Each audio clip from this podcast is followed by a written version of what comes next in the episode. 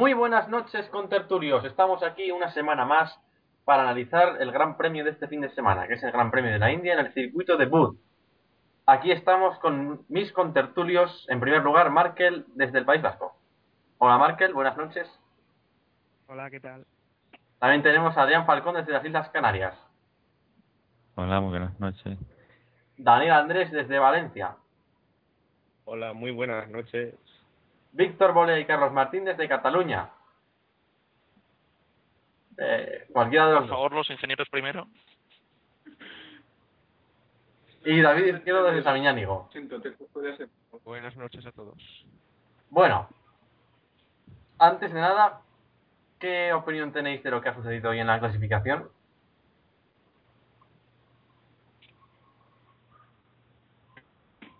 Bueno, empiezo yo, que voy más adelantado. Yo creo que Ferrari la cagó otra vez, igual que hizo en Alemania. Bueno, pero... que la pole Red Bull estaba clara, pero se podría haber metido en el top 3, Alonso. Pero yo creo que es posible que la hayan cagado, pero se arriesgaban a que si Alonso no hacía una vuelta perfecta, saliera cuarto, y entonces ya es que casi sale mejor salir octavo con duros. Yo así como apunte interesante... Pero ahora tiene delante... Más que la pole de Vettel, creo que el cuarto puesto de Webber es lo más influyente de cara a mañana. Hombre, yo creo que Webber puede ganar, ¿eh? Mañana, con la estrategia que lleva. Sí, Vettel tiene problemas en el primer stint, pero el problema que tiene es que no sabe cuándo va a poner los blandos al final. Por ahí, si lo pones muy temprano, te puedes quedar sin neumáticos, y si lo pones muy tarde, pues tal vez no los aproveches hasta el final. Es difícil, pero yo creo que es la mejor estrategia la de Webber. Sí, la cosa será si la dejan ganar, como en Japón, esa es otra. Sí, pero es que Vettel, no sé, los veo tan sobradísimo, y ahora es que lo que han encontrado, que sigo sin saber qué es, pero les permite hasta tener la punta que les da la gana. O sea, si se encuentra en tráfico, va a adelantar cuando le dé la gana. Eso es eficiencia aerodinámica, David. Es conseguir el downforce y tener un drag excesivo. Es que yo creo que no hay más. Ese es el trabajo. Que no hay un área en la que sean extremadamente fuertes, sino que son fuertes en todas. Sí. No hay más. Y también cuenta mucho... Mejor esto lo dejamos para la sección técnica. Lo dejamos para la sección técnica. Sí, y vamos a ver esto lo comentaremos en la sección técnica, que hay muchas novedades respecto a los equipos. Y bueno, sí, analizando... Yo iba a decir ¿sí? una cosa, pero si no... tal. Que dejando a un lado un lenguaje así tal más ingeniero, que quería decir que, o sea, aparte de que puede tener facilidades al adelantar, hostia, tío, es que si... David, tío, si no puedo decir nada, no vale, tío. No, ¿qué quieres decir? No, si no se puede, si se empieza censurando a la gente, no. Bueno, pues continuamos. Y antes de empezar los entrenamientos libres, vivimos alguna dosis de polémica porque se llegó a especular con que el Gran Premio se podía cancelar debido a unos impagos o algo así. Creo que lo he dicho, especulación. Sí, pero vamos, estando los equipos ya dijeron gente de la zona que eso no iba a ocurrir. Además, yo creo que estando los equipos allí, los patrocinadores les interesa que corran y... No, es imposible que eso suceda nunca. Además, estando ya mismo, es que si hubiera sido una semana antes, pues no sé, pero siendo que ya habían viajado hasta allí. No, pero tampoco. Les chantajearon a venir a Preston y ya está. Es imposible que pase eso nunca. Bueno, entonces el Gran Premio avanzó y nos metimos en los entrenamientos libres 1 y 2 del viernes. ¿Alguno de aquí se levantó para verlos? Sí, claro. Deberíamos ser todos, pero bueno. Yo no tuve clase, pero no, preferí... dormir. Yo la verdad es que tenía exámenes el viernes y además que estaba enfermo. Yo los vi, si eso, más tarde. No me levanté para verlos, obviamente, porque si a las 8 de la mañana tengo examen, no le doy prioridad a los entrenamientos libres. Sí, yo lo mismo que Charlie, también los vi en diferido por la web de Antena 3. Y bueno, yo... Bueno, pero vamos a discutir de si los vemos en directo en diferido. Bueno, no, solo para abrir un poco el tema. Oye, es un tema muy importante, ¿eh? Lo importante es que se han visto y no como en motos. Que, bueno. Vale. También tenemos que pasarnos de otras categorías, ¿vale? Venga. Bueno, entonces en los entrenamientos... Motos, recuerdo que es este fin de semana, motos, que ya hablaremos de lo que pasa este fin de semana. Sí, ya lo hablaremos más tarde, pero de momento vamos con los entrenamientos libres 1, donde hizo un doblete contundente el equipo Red Bull, con Vettel y Webber en primera y segunda posición, y pero bueno, lo interesante siempre son los libres 2, donde... Vettel y Webber volvieron a ser los primeros, pero vimos en las tandas largas bastantes problemas con los neumáticos, blistering, degradación. Hulkenberg tuvo muchos problemas, Vettel también, incluso Alonso un poco, los Mercedes. Y es lo que está de cara a mañana preocupando a los ingenieros. Sí, pero es que en el caso de Red Bull luego ves el ritmo con los medios y Vettel 37, Alonso 31.7, pues por mucho que pierda, tiene que ser una catástrofe absoluta con los blandos para que tenga Alonso una mínima opción de quedar por delante de un Red Bull, por ejemplo. No, a ver, yo ya no puedo hacer todo comentario porque... Red Bull puede parar dos veces más y seguir primero, o sea, mañana exacto, perfectamente. Con el segundo por vuelta que tienen, si son 60 vueltas mañana, es que lo que se pierde en el pit lane son unos 18 segundos, es que podrían parar hasta... Y vamos, veces más. El único, o sea, que... Es algo tremendo. Con una carrera perfecta, idónea, podrían parar tres veces más que el resto. Y... El único que podría limitar esa ventaja, yo creo que era Grosjean, pero... Pero habéis visto el coche. ¿El qué del coche? ¿El qué? ¿Lo habéis visto en la onboard? ¿Quién, Grosjean? La subida que tiene Vettel va sin apenas correcciones. Ah, bueno, sí, pero eso ya... cargado, diría. Sí, pero vamos, eso ya viene siendo habitual desde hace unos cuantos años. Sí, el coche de Red Bull no tiene nada que ver, es un estilo de conducción. Tú puedes hacer un coche perfectamente estable y no hacer ninguna corrección y ir muy lento. No tiene nada que ver, eso es más bien con el estilo de conducción. Eso no tiene nada que ver. Yo es que cada vez que cuando veo que dicen, mira, es que no hace ninguna corrección ni nada, no va al límite, eso no es verdad.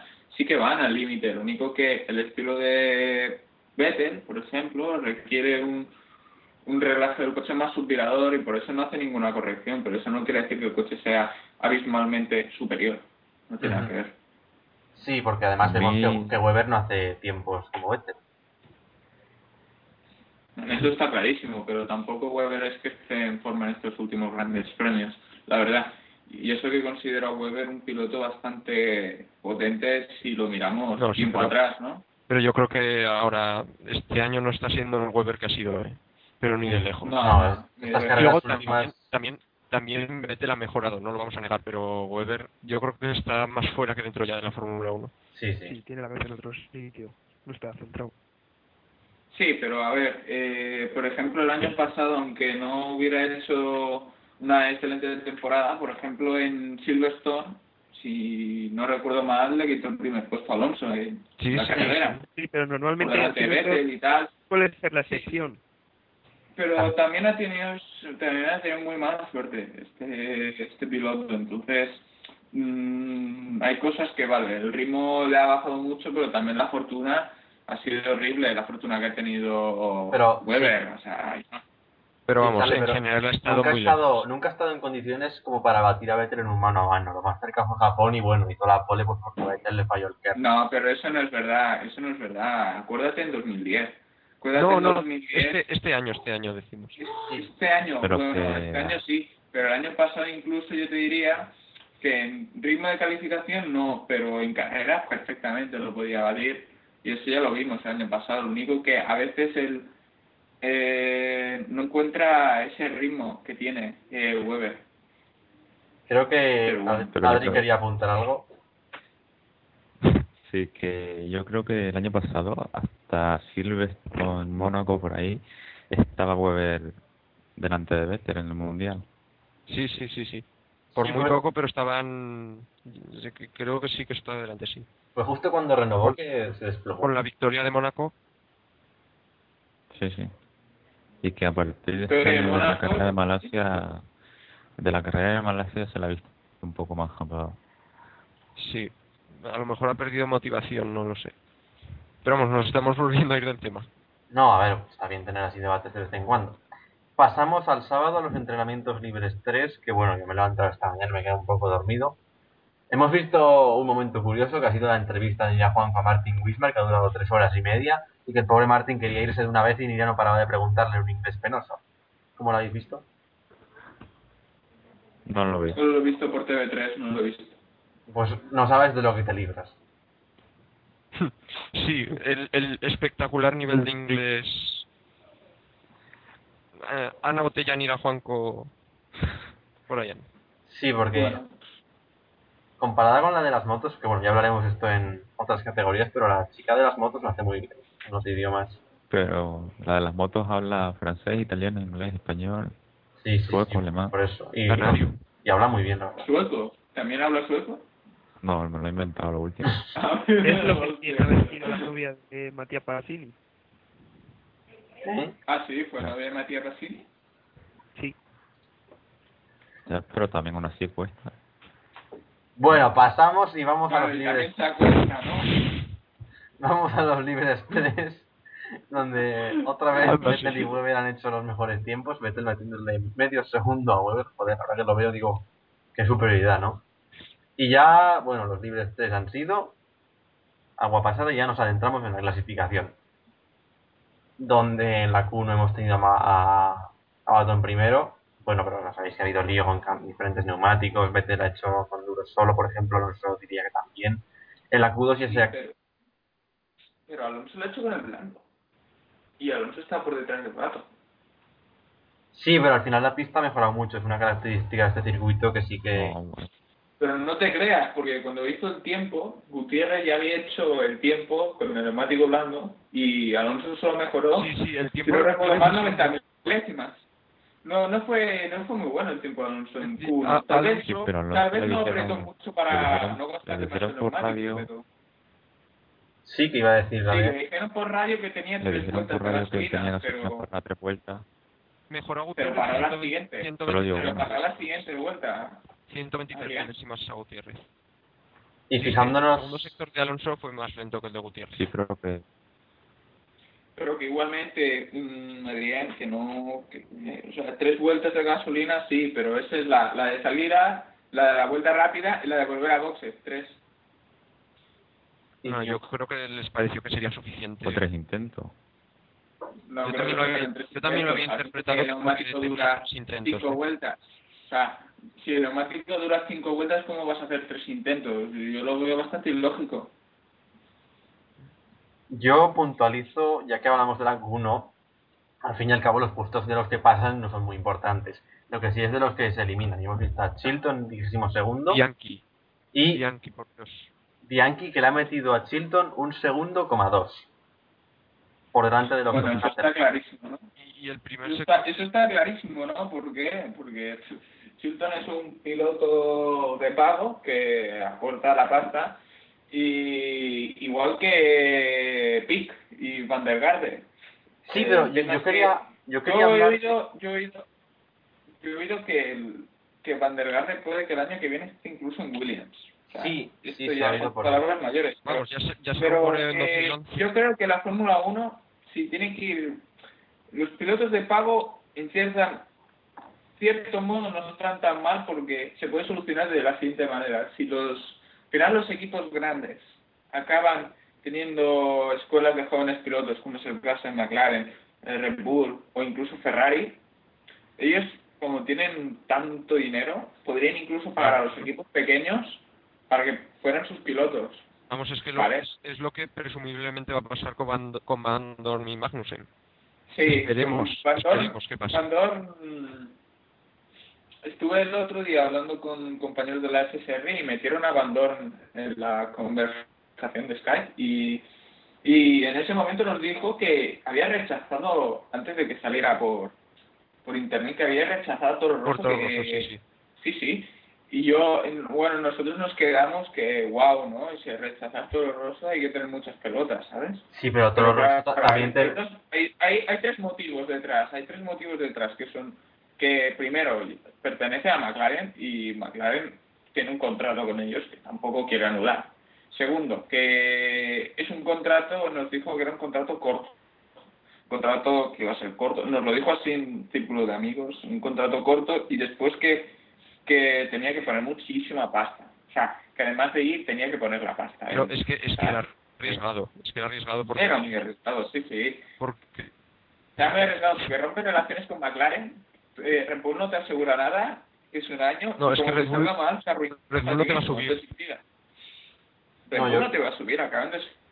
Yo creo que... Bueno, creo que Vandoorne ha hecho bien, ¿eh? Ha hecho bien rechazando todo Rosso porque te metes en la boca del lobo. Sabe que McLaren hay un sitio, seguro. Sí. Porque el único peligro es Magnussen, para él. O Alonso. Pero bueno, si bate a Magnussen, yo creo que lo tiene hecho. Pero piensa, David, que también era su primer año en las World Series, ¿eh? Ya. Y Magnussen era el segundo. Pero digo, a partir de ahora, si a partir de ahora consigue batir a Magnussen, yo creo que tiene un asiento en la F1 bastante asegurado. Bueno, ahora... También a lo que hablábamos de la Q... Una cosa, es que yo quería puntualizar que, para los... Si algunos escuchantes nos están oyendo, que Vandoorne corrió en la Liga FSR y por eso tiene así contacto. Y yo no sé si le habréis preguntado si... También... Realmente me gustaría mencionar, mencionar que, no sé si lo sabéis, supongo que sí, Sin Edwards, que murió hace un par de días, también corrió en la FSR y corrió precisamente en equipos como Netflix y tal, y aún están como chocados, ¿no? Por lo de Sin Edwards, que también corrió en FSR, y hay algunos pilotos reales que también más han corrido allí, así que son la relación entre lo virtual y lo real a veces no tiene nada que ver, pero muchas veces se junta, ¿no? Por ejemplo, Cipoli hizo un test oficial para Ferrari. Sí. Cipoli hizo un test oficial con Ferrari y tal, hizo unos test privados y tal, porque era uno de los jóvenes talentos de Italia. Bueno, y yo quería decir que... Sí, David. Sí, termina con el tema. No, solo lo de la... Ya pasará lo de la Q1. Sí, de la Q1 es... Yo lo que quería destacar, más que Bianchi haya quedado delante, es que haya quedado a una décima de Maldonado y a medio segundo de pasar el corte. Maldonado es otro que está más... Maldonado creo que no ha utilizado el blando, ¿eh? Sí, yo creo que sí, ¿eh? Sí, pero le ha salido... Sí. No. Creo que no. Creo que no lo ha utilizado. Sí. Le ha salido un segundo sector bastante malo. Al menos ha perdido 4 décimas con el de Botas, pero ya no solo es a una décima de la de Maldonado, que eso puede ser casualidad, pero estar a medio segundo de Toro Rosso, de Force India, de Botas, no estaban muy cerca desde Malasia, creo. Pero eso es un claro indicador que no hacerlo extraordinariamente bien en las categorías inferiores no quiere decir que eres un mal piloto, porque básicamente las categorías inferiores son completamente opuestas a la Fórmula 1, no tienen apenas el enfoque del coche, que tienen un agarre mecánico neumático. Entonces el paso por la Fórmula 1 de Bianchi fue bastante discreto. Sí, por eso fue bastante discreto, y son coches que aerodinámicamente son muy pobres, es lo que hay, ¿no? Y por eso cuando subes un piloto a la Fórmula 1 lo subes no por los tiempos que hace o por lo rápido que es, sino porque la consistencia que tiene, cómo hace las carreras y tal, es lo que al final les llevan a estas cosas, ¿no? Y es la Fórmula 1 no están los mejores pilotos, sino los mejores pilotos que son capaces de conducir un Fórmula 1, que es muy distinto. Uh-huh. Sí. Y bueno, también... De la Q1 nos queda comentar. ¿Qué opináis de lo de Grosjean? Lo de Grosjean, sí, efectivamente. Pues, en fin. Yo no sé qué estaban pensando.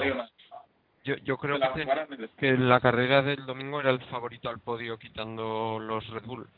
Sí. Ojo con Kimi también, pero bueno, esto ya hablaremos en Q3. Pasamos a Q2. Y en la Q2 han caído eliminados Esteban Gutiérrez, Valtteri Bottas, Jean-Éric Vergnier, Adrián Sutil, Di Resta y Ricciardo, que estaba a punto de colarse, pero finalmente no ha podido. Lo esperado, ¿no? Nada, ninguna sorpresa. No. Quizá lo más destacable haya podido ser la vuelta de Alonso. A solo 3 décimas de Vettel. Sí, sí, sí. A ver, la vuelta de Alonso... Yo creo que Vettel no ha sido exactamente una gran vuelta, pero ha estado por delante claramente de Mercedes, de Kimi, y yo al menos no esperaba eso. Pero la vuelta fue haciendo correcciones y no sé, tampoco se le ve limpia la vuelta. Ya, bueno, sí, pero y hay que tener en cuenta... dijimos antes, hacer correcciones no es algo que indique que estás perdiendo excesivamente el tiempo ahí, que es verdad, sí, estás perdiendo tiempo en ese instante de tiempo, pero a lo mejor estás ganando en el resto. Entonces no tiene nada que ver. Si consigues hacer una vuelta con un coche muy inestable sin hacer ninguna corrección, cosa que es prácticamente imposible, claro que es más rápido, pero alguna pequeña corrección son 20 milésimas, 10 milésimas, no es mucho, no es mucho. Y luego en esa vuelta de Alonso está la clave en si Ferrari se ha equivocado o no, porque esa vuelta de Alonso es 16 milésimas más lenta que la de Rosberg, que le ha dado la primera fila. No obstante, creo que Ferrari quería apostar por algo diferente, al fin y al cabo. Sí, sí, sí. Pero ya se ha visto que Pedro lo tenía clarísimo antes. Sí. Y...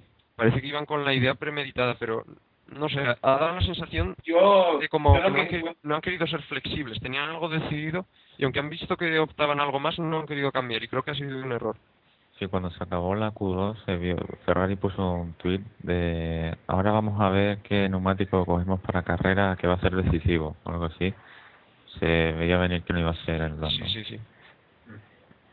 Y bueno, pues yo lo que creo es que los que realmente se la han jugado, viendo el tiempo que ha hecho Alonso, ha sido Mercedes y Lotus, porque si realmente ves el tiempo que han hecho ellos en Q2, por ejemplo Rosberg y Hamilton se han quedado a casi medio segundo de Alonso, poner el blando en la Q3, es como que venga, me la juego, ¿sabes? Ya han mejorado 4 décimas cada uno, que es lo que ha mejorado Vettel, así que se la han jugado y de alguna manera han ganado. Pues yo creo que Alonso se esperaba que los Mercedes iban a poner el duro, ya que veían que no podían cogerle. Ahí está la cosa, que Alonso ha salido el último y yo creo que viendo lo que habían puesto los demás, debería haber salido con blandas. Yo creo que sí, es lo que dices, que cuando tú eres el dominante tienes que esperar a ver lo que hacen los demás. Tienes que esperar. Y es que si no salen no importa, porque entonces ya te marcas como dominante y dices, bueno, pues yo he marcado esta estrategia y puede que mañana te gane, ¿sabes?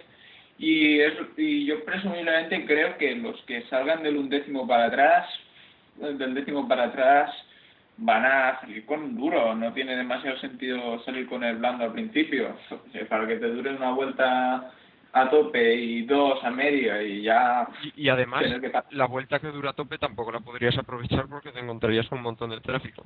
Con tráfico y con carga de combustible y de todo. Yo creo que Ferrari ha hecho la estrategia idónea. Lo único que a mí me extraña es lo que ha hecho Mercedes, básicamente. Yo, además, siendo ellos los que más degradan los neumáticos, que es lo más curioso de todo. Eso es lo más extraño. Y luego McLaren también ha puesto medios, 9º y 10º. Y remarcar quedado... la actuación de Hulkenberg, que ya viene siendo habitual, 7º con el Sauber. Hoy Gutiérrez, no sé si habéis oído, ¿ha tenido algún problema? No lo sé, pero vamos. Ha dado la sensación que en Q2 como que perdía el rendimiento. Pero vamos, Hulkenberg siempre es el que saca el máximo. No, bueno, sí ha perdido... Pero es que le ha sacado... décimas, pero en Q2 le ha sacado un segundo, además clavado, porque me da Gutiérrez. Y de normal le saca lo que dices, 3 décimas. Yo creo que la ha pasado. ¿Cuántas? 3 décimas. Pues, no sé. La media es de normal a partir de Corea, porque... Yeah. Sí, sí, pero a partir de Corea, ¿cuántas carreras hay, hijo? 2. Ya está. Pero bueno. De todas formas, en Q1 ya hemos nombrado antes que Gutiérrez ha hecho una buena vuelta y Alonso apenas la ha mejorado. Sí. No sé. Y también Kimi, que mañana ha podido tener opciones.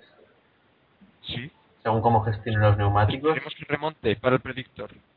Hombre, Kimi siempre es una opción, pero siempre acaba siendo como la alternativa, ¿no? A la opción A y a la opción B, siempre acaba siendo la alternativa. Y este año Kimi ha hecho la victoria, ha hecho remontadas, pero no es el Kimi al que veo, no sé, cuando pienso en 2006. 2007, no veo ese equipo. Antes era más raro. Pareció en Australia después del primer Gran Premio que... Sí, pero yo no me refiero a agresivo, JJ, me refiero a que, por ejemplo, en calificación estás más atrás, y etcétera, ¿no? Y eso no es lo que nos tiene, al menos a mí, acostumbrados, ¿no? Se ha venido quejando de problemas con las presiones y con lo del camber químico.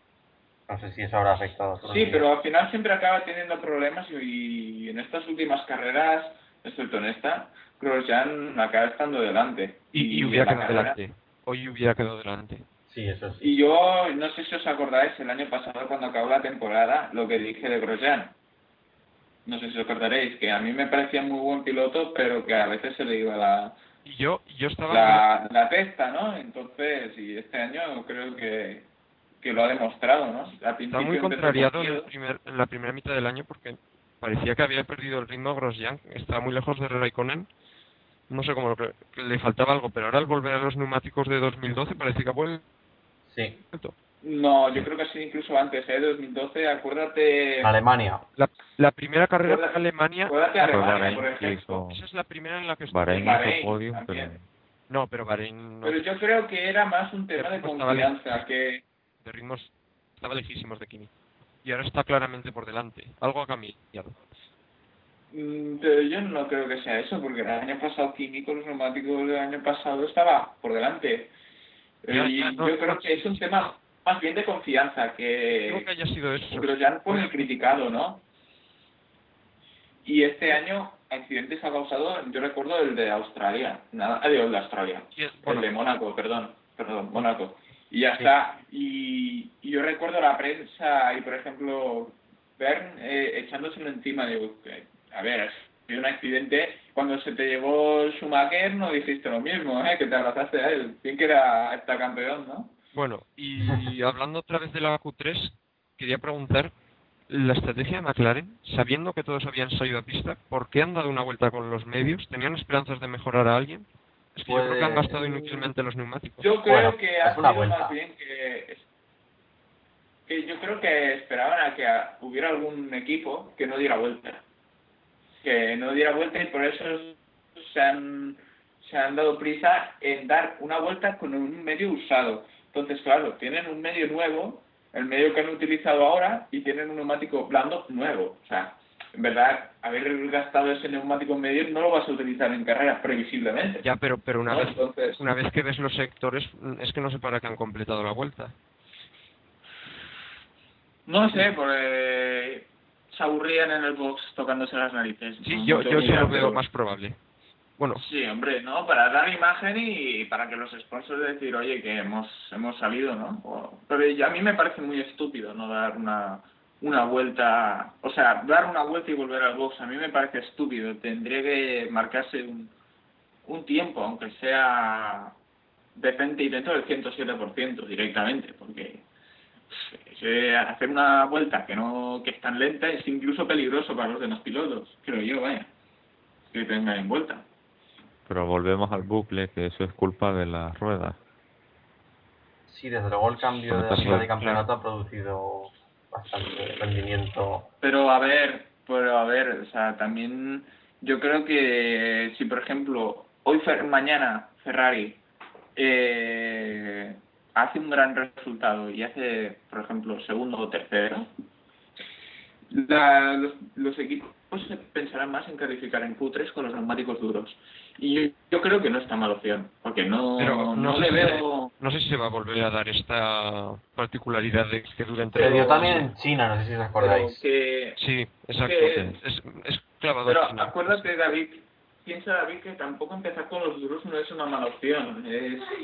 Yo simplemente lo que creo que los blandos son excesivamente blandos, porque 5 vueltas no nos engañemos, son pocas, ¿no? Pero que si Pirelli, que ya es duro el trabajo que hacen, pudiera hacer un neumático blando a 3 fases y un neumático duro sin fases, es decir, un neumático blando que puedes hacer una vuelta muy fuerte, luego viene un ritmo lineal y luego decae, serían 3 fases, ¿no? Y luego el duro siempre con un ritmo lineal que podrías hacer la misma vuelta, ¿no? Yo creo que es... Entonces, no, más pero... poder tienen que querer hacerlo.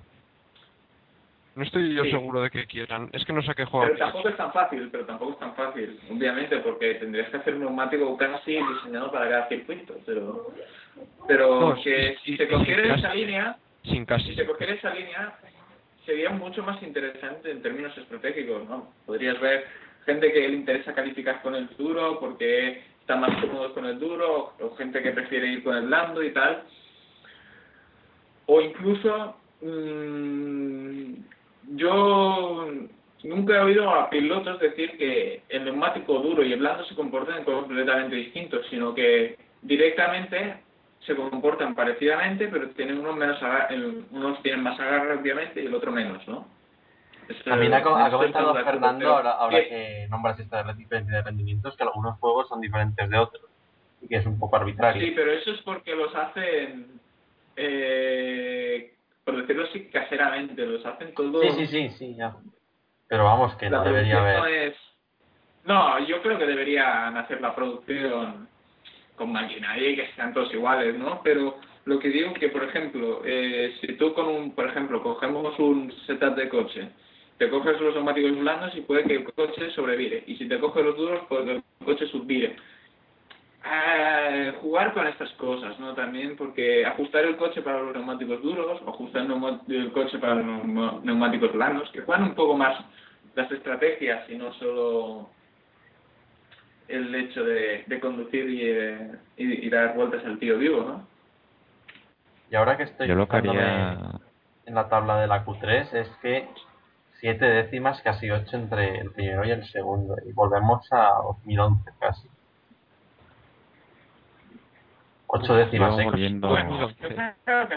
Volviendo a lo de antes, yo lo que haría sería hacer un neumático de calificación solo y que cada uno empiece con el que quiera. No sé, porque así... No sé, habría que... matas la estrategia. Entonces matas la estrategia. Todo el mundo haría lo mismo. No, no haría lo mismo. Claro que sí.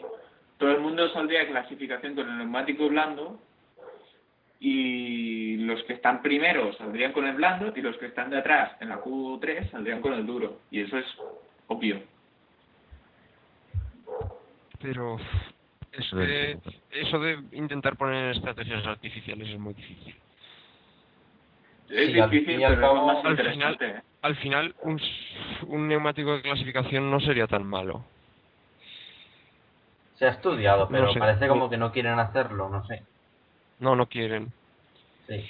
Sí, pero entonces este neumático de clasificación no lo utilizas en carrera. No. A mí me parece estúpido eso. Es que, claro... Que encima lo que quiere ver es espectáculo, y eso, y actualmente, 5 coches dar vueltas... El neumático de clasificación no da espectáculo. Hombre, desde luego te evita que la gente se quede en el garaje, eso seguro. Exacto. No, pero eso tiene una solución más sencilla. Eso tiene la solución de un número de neumáticos más amplio, no hay más. Pues pero deberían dar 2 neumáticos por sesión en calificación.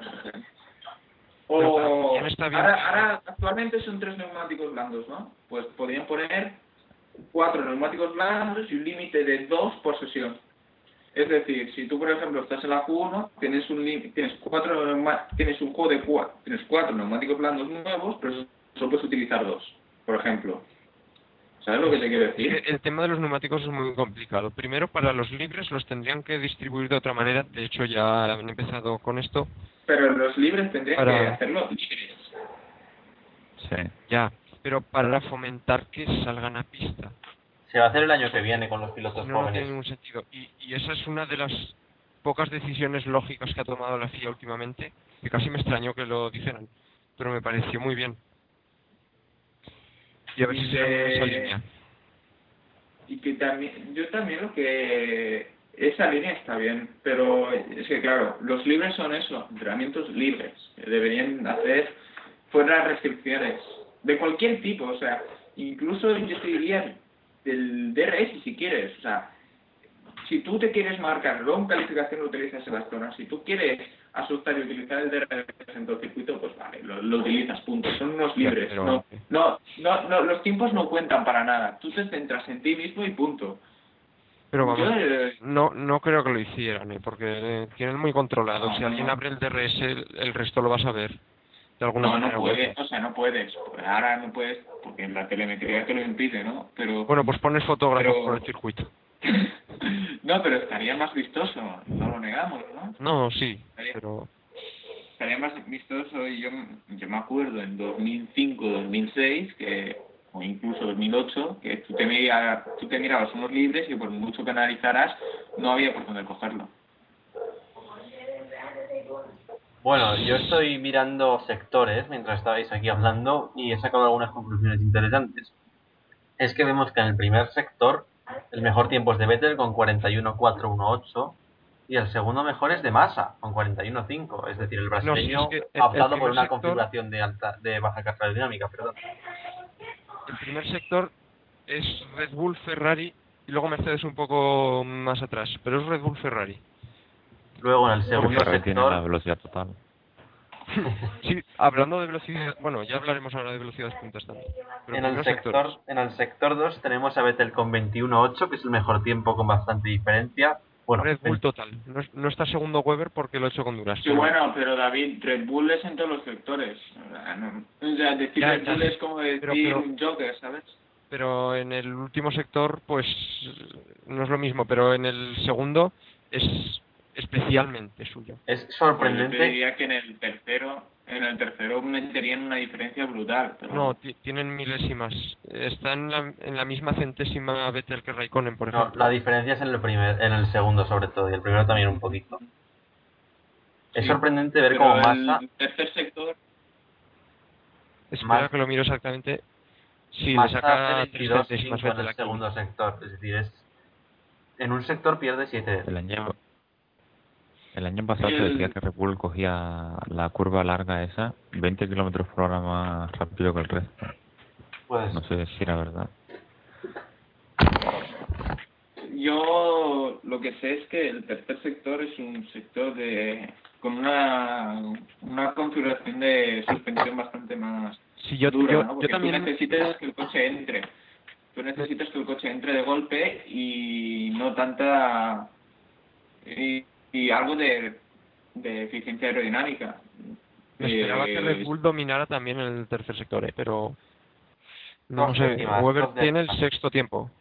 Pero es que el segundo sector es precisamente donde, vale, sí, la aerodinámica por la curva, la parabólica esta que hay, pero es que también es por suspensión, una suspensión muy blanda en ese sector, por esa curva básicamente te da un beneficio tremendo. Porque al principio de curva no necesitas una entrada excesivamente agresiva y a mitad de curva el coche no se tira hacia afuera, ¿sabes lo que te quiero decir? Entonces, es como, depende de cómo tengas configurado el coche, ¿no? El crono Charlie por el segundo sector es ya pasada la parabólica, así que nos estaríamos centrando en mecánica pura y dura. Sí, bueno, eso en mecánica es... Depende, ¿no? Como lo mires, porque... A ver, siempre hay que influir la carga, pero más que nada suspensiones. Sí, bueno, piensa que cuanto más lento es el sector, más importante es la aerodinámica, ¿no? Porque en el momento hay equipos que la aerodinámica aún está actuando y en otros que no, que simplemente está actuando la mecánica, ¿no? Evidentemente, la mecánica actúa siempre, pero cuando es más importante... es cuando hay las curvas rápidas con poco que necesitas poco downforce, ¿no? Y que son precisamente las del último sector. Mira, que tienen dos curvas tremendas. Un dato curioso, justo a la salida de la curva esta de la que estábamos hablando, en la parabólica, está el tiempo de la línea del segundo sector y sobre esa línea Vettel pasa a 253 por hora, Webber a 252, Alonso a 251 y el resto por debajo de 250.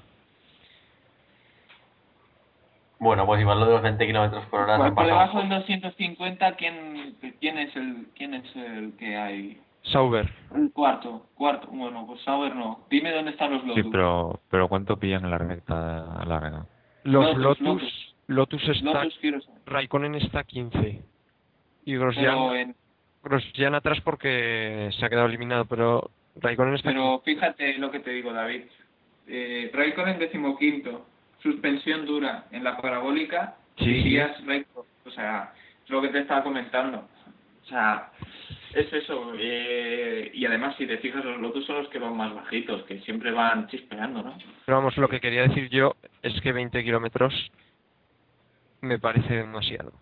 No, pero en medio de la curva puede ser. Porque eso puede ser en medio de la curva. Pero aún así es un dato que... Hostia, tú.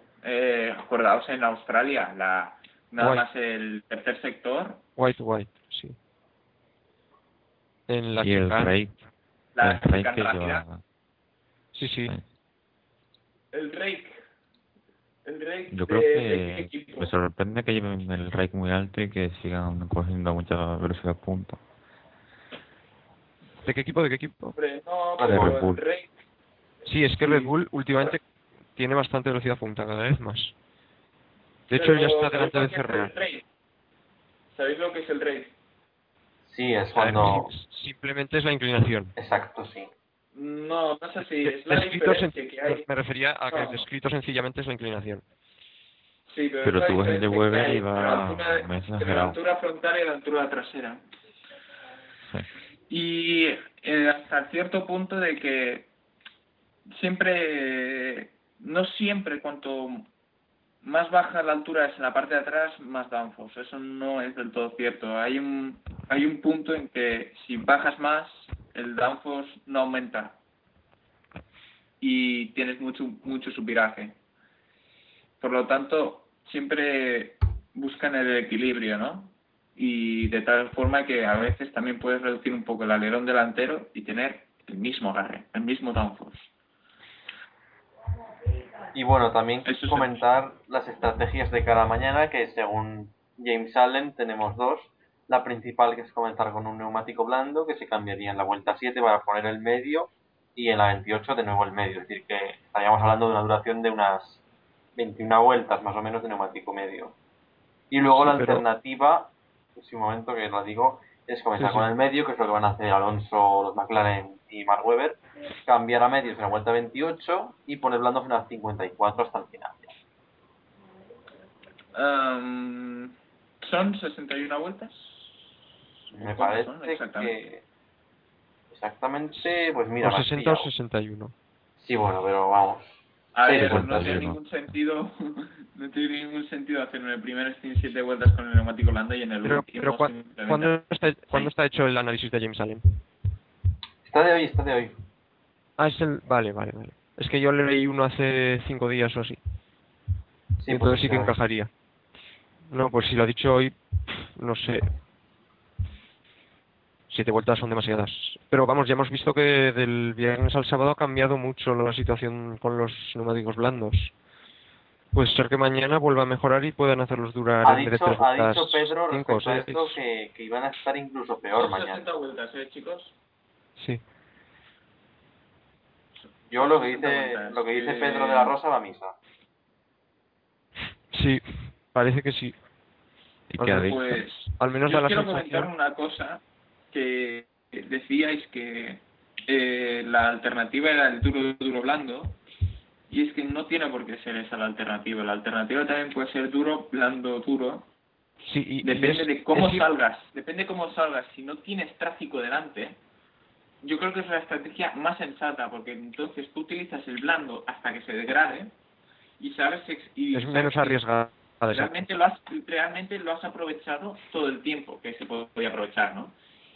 Y yo creo que es la estrategia. Pero el problema es que va a haber... Sí, tráfico, porque piensa que con el duro, o sea, tú sales con el duro, ¿vale? A priori, cuando los del blando se les hayan gastado, tú los vas a coger. Entonces disparan y estarán unos 17 segundos detrás. Tú lo que tienes que contar es que si tienes la opción de no tener tráfico en los siguientes 10 segundos, si es posible. Pero es muy difícil eso. Es difícil, pero si no, yo creo que esa es la mejor estrategia, ¿no? Sí, sí, sí, sin tráfico es la mejor, pero es que coincidir que no tener el tráfico yo lo veo muy complicado. O incluso ajustar la primera parada para que no tengas tráfico. Y luego claro, apurar más el primer neumático, o sea, alargarlo o incluso parar antes para que no tengas undercuts o incluso para distanciar más y tener más espacio.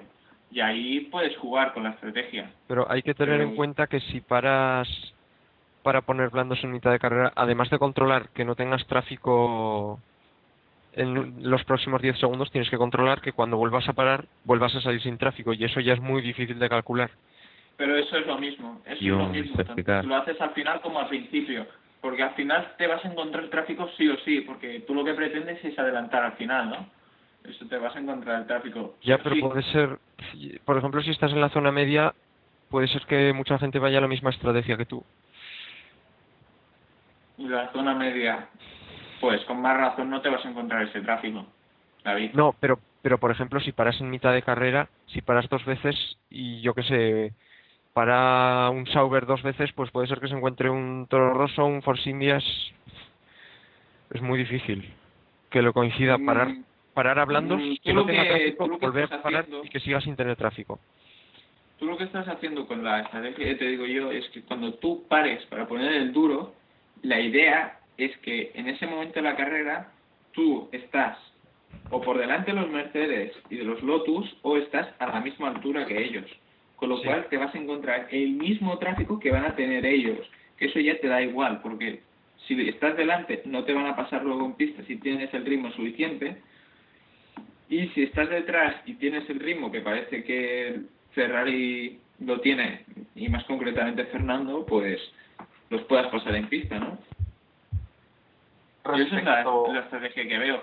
Yo el problema que veo es que de atrás te puede salir algún loco con el neumático blando al principio y luego encontrarte la fase final. Y luego encontrarte la fase final. Y no digo nada, pero digo Hulkenberg y no lo pases.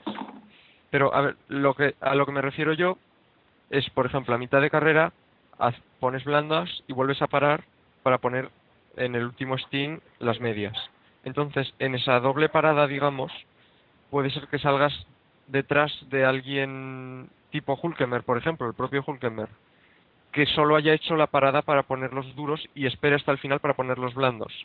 Entonces, con Hulkenberg no vas a tener problema porque va a parar y le vas a adelantar.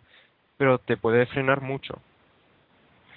Pero a ver, presumiblemente Hulkenberg no tiene tanto ritmo. Y precisamente por eso. Si Hulkenberg lleva la misma estrategia que los Mercedes, y si por remota casualidad adelanta a los Mercedes o adelanta a algún Lotus al principio, ese Lotus queda automáticamente fuera de tu rango de carrera. Y no te lo vas a encontrar. Pero vamos, al final estamos discutiendo y nos estamos dando la razón. La estrategia es buena si no tienes tráfico. Y ya está. Si no te sale un tráfico. Depende si te encuentras a Hulkenberg como tráfico o no. Ya, claro. Yo creo que con la estrategia que es hard, soft, te encuentras a Hulkenberg sí o sí, y con la estrategia hard, soft, hard, no tiene por qué. Te encuentras otro tráfico, puede. Respecto a la salida para mañana, estoy viendo aquí el gráfico de posiciones y apostaría porque Webber va a salir fatal. Lado sucio y neumáticos. Y yo creo que Massa puede colocarse cuarto, incluso tercero. Acordaros todos de esto para el podcast de la semana que viene. Acordaros todos. Luego se pondrá primero Webber. Kimi sexto, Hulkenberg séptimo, Alonso octavo. No, que creo que Webber va a salir bastante mal. No, digo David, ¿qué he dicho David? Que nos acordemos la semana que viene. David, nos acordemos la semana que viene porque con el gafe que lleva pues es capaz de hacer que Webber suba posiciones y todo. Y bueno, Vettel yo creo que saldrá perfectamente. Has dicho que se va a poner primero, David. Sí, exacto. He dicho que si lo repite varias veces JJ es posible que hasta se ponga primero. Y si lo dices tú es probable que se ponga último. No, entonces... Desde que me fichó en la FSR solo he tenido abandonos. No digo nada. Bueno... Vettel seguramente saldrá muy bien. Los Mercedes en las salidas se suelen quedar algo rezagados, así que veremos a Massa peleándose por el podio en las primeras curvas. ¿Sí? Eso, en las primeras curvas. Y luego pues veremos seguramente a Alonso progresando y adelantando. Pero velocidades punta en la recta, ¿cuál es? De arriba, velocidades puntas están primero los Sauber, 321 Hulkenberg, 320 Gutiérrez. Qué raro. Pero eso a principio de carrera les costará. Exacto, sí. Pero el no te creas. Yo creo que es, Adrián, eso no tiene demasiado fundamento. Sí, es más, a principio de carrera te puede aportar una ventaja llevar menos carga aerodinámica, y es que, bueno, la desventaja es que desgastas más las gomas, eso es la desventaja, pero la primera ventaja es que la potencia que pierdes por tener lleno el tanque la ganas compensando con la aerodinámica. El problema es que puedes deslizar y cargarte el neumático ahí y dejarlo ahí, es más fácil, pero si no deslizas, es una ventaja tener menos al principio. Ya, pero digo que le puede costar llegar al limitador al principio de carrera. Claro, a la hora de que tengan a alguien detrás pueden sufrir. Si son ellos los que tienen que adelantar, entonces les puede favorecer. Además, esto concierne a Fernando, que va a tener que quitarse a Hulkenberg. Es que la estrategia se le cuela a Kimi, Hulkenberg y Massa. Es que... Bueno, pero van con blando, recordemos también. Va a ser complicado. Y a ver, Webber, es que Webber también es clave según cómo se quita los Mercedes o no. No sé, puede estar bastante abierto. Y siguiendo con el repaso de las velocidades punta, luego están los Force India con 319 y McLaren también está bastante arriba. Red Bull tiene 316, Ferrari tiene 315,6 los dos, y luego un poco más abajo están Lotus y Mercedes. Así el repaso de las importantes. ¿Puedes repetir la de Red Bull? ¿La de Red Bull cuánto era? Red Bull 316,1, Webber 315,9, Vettel. Pero estos también además llevan una séptima corta, o sea que en carrera, o sea, tienen esa velocidad punta también por el hecho de que la séptima corta les ayuda a coger un poquito más extra, ¿no? Pero bueno. Bueno, y ya terminamos con esto, ¿no? Sí, ya cerramos el capítulo de los análisis numéricos, que hemos hecho una gran repaso estadístico, y vamos con la sección técnica, donde vamos comentando lo que íbamos diciendo antes, las piezas que han podido forzar esta mejoría de Red Bull, las que han traído los equipos a la India. Así, en términos generales, yo leí el otro día en la F1 Racing, que me llegó ayer, que a Red Bull le había traído 4 décimas aproximadamente el cambio de neumáticos y 3 décimas como una optimización del fondo para hacerlo un poco más flexible. Lo decía Patrick. En este caso, para el Gran Premio de la India también han traído bastantes novedades en el alerón delantero, especialmente más en plates, que eso ya... te pierdes mirando el alerón delantero de Red Bull, es imposible. Llevaron parafina en la suspensión en los libres. También aumentaron las branquias del alerón trasero, las pequeñas aberturas que hay en los laterales. No sé, varias evoluciones se han visto. Sí, hombre, a ver, vamos a tener que puntualizar que los equipos ya no están en pleno desarrollo, como si estuvieran peleando por el Mundial, pero con todo, alguna piececita sí que se ve. Sí, decías... McLaren también. Adrián iba a decir algo. Sí, creo que Red Bull va tan sobrado que, aún yendo primero, se siguen trayendo piezas nuevas. Sí. Sí, a ver, el método de desarrollo de Red Bull es impresionante. La fábrica tiene un montón de ingenieros aerodinámicos, mecánicos... No, pues sí, pero la clave es el método, ya lo has dicho bien, es el método. Y tienen también un túnel de viento de primera categoría en la propia Milton Keynes, y pueden producir un montón, mucho más que... Ferrari también te puede producir eso, pero que funcione es otro tema muy diferente. Y luego, McLaren, no sé si visteis en los libres, en el coche de Baton había deflectores.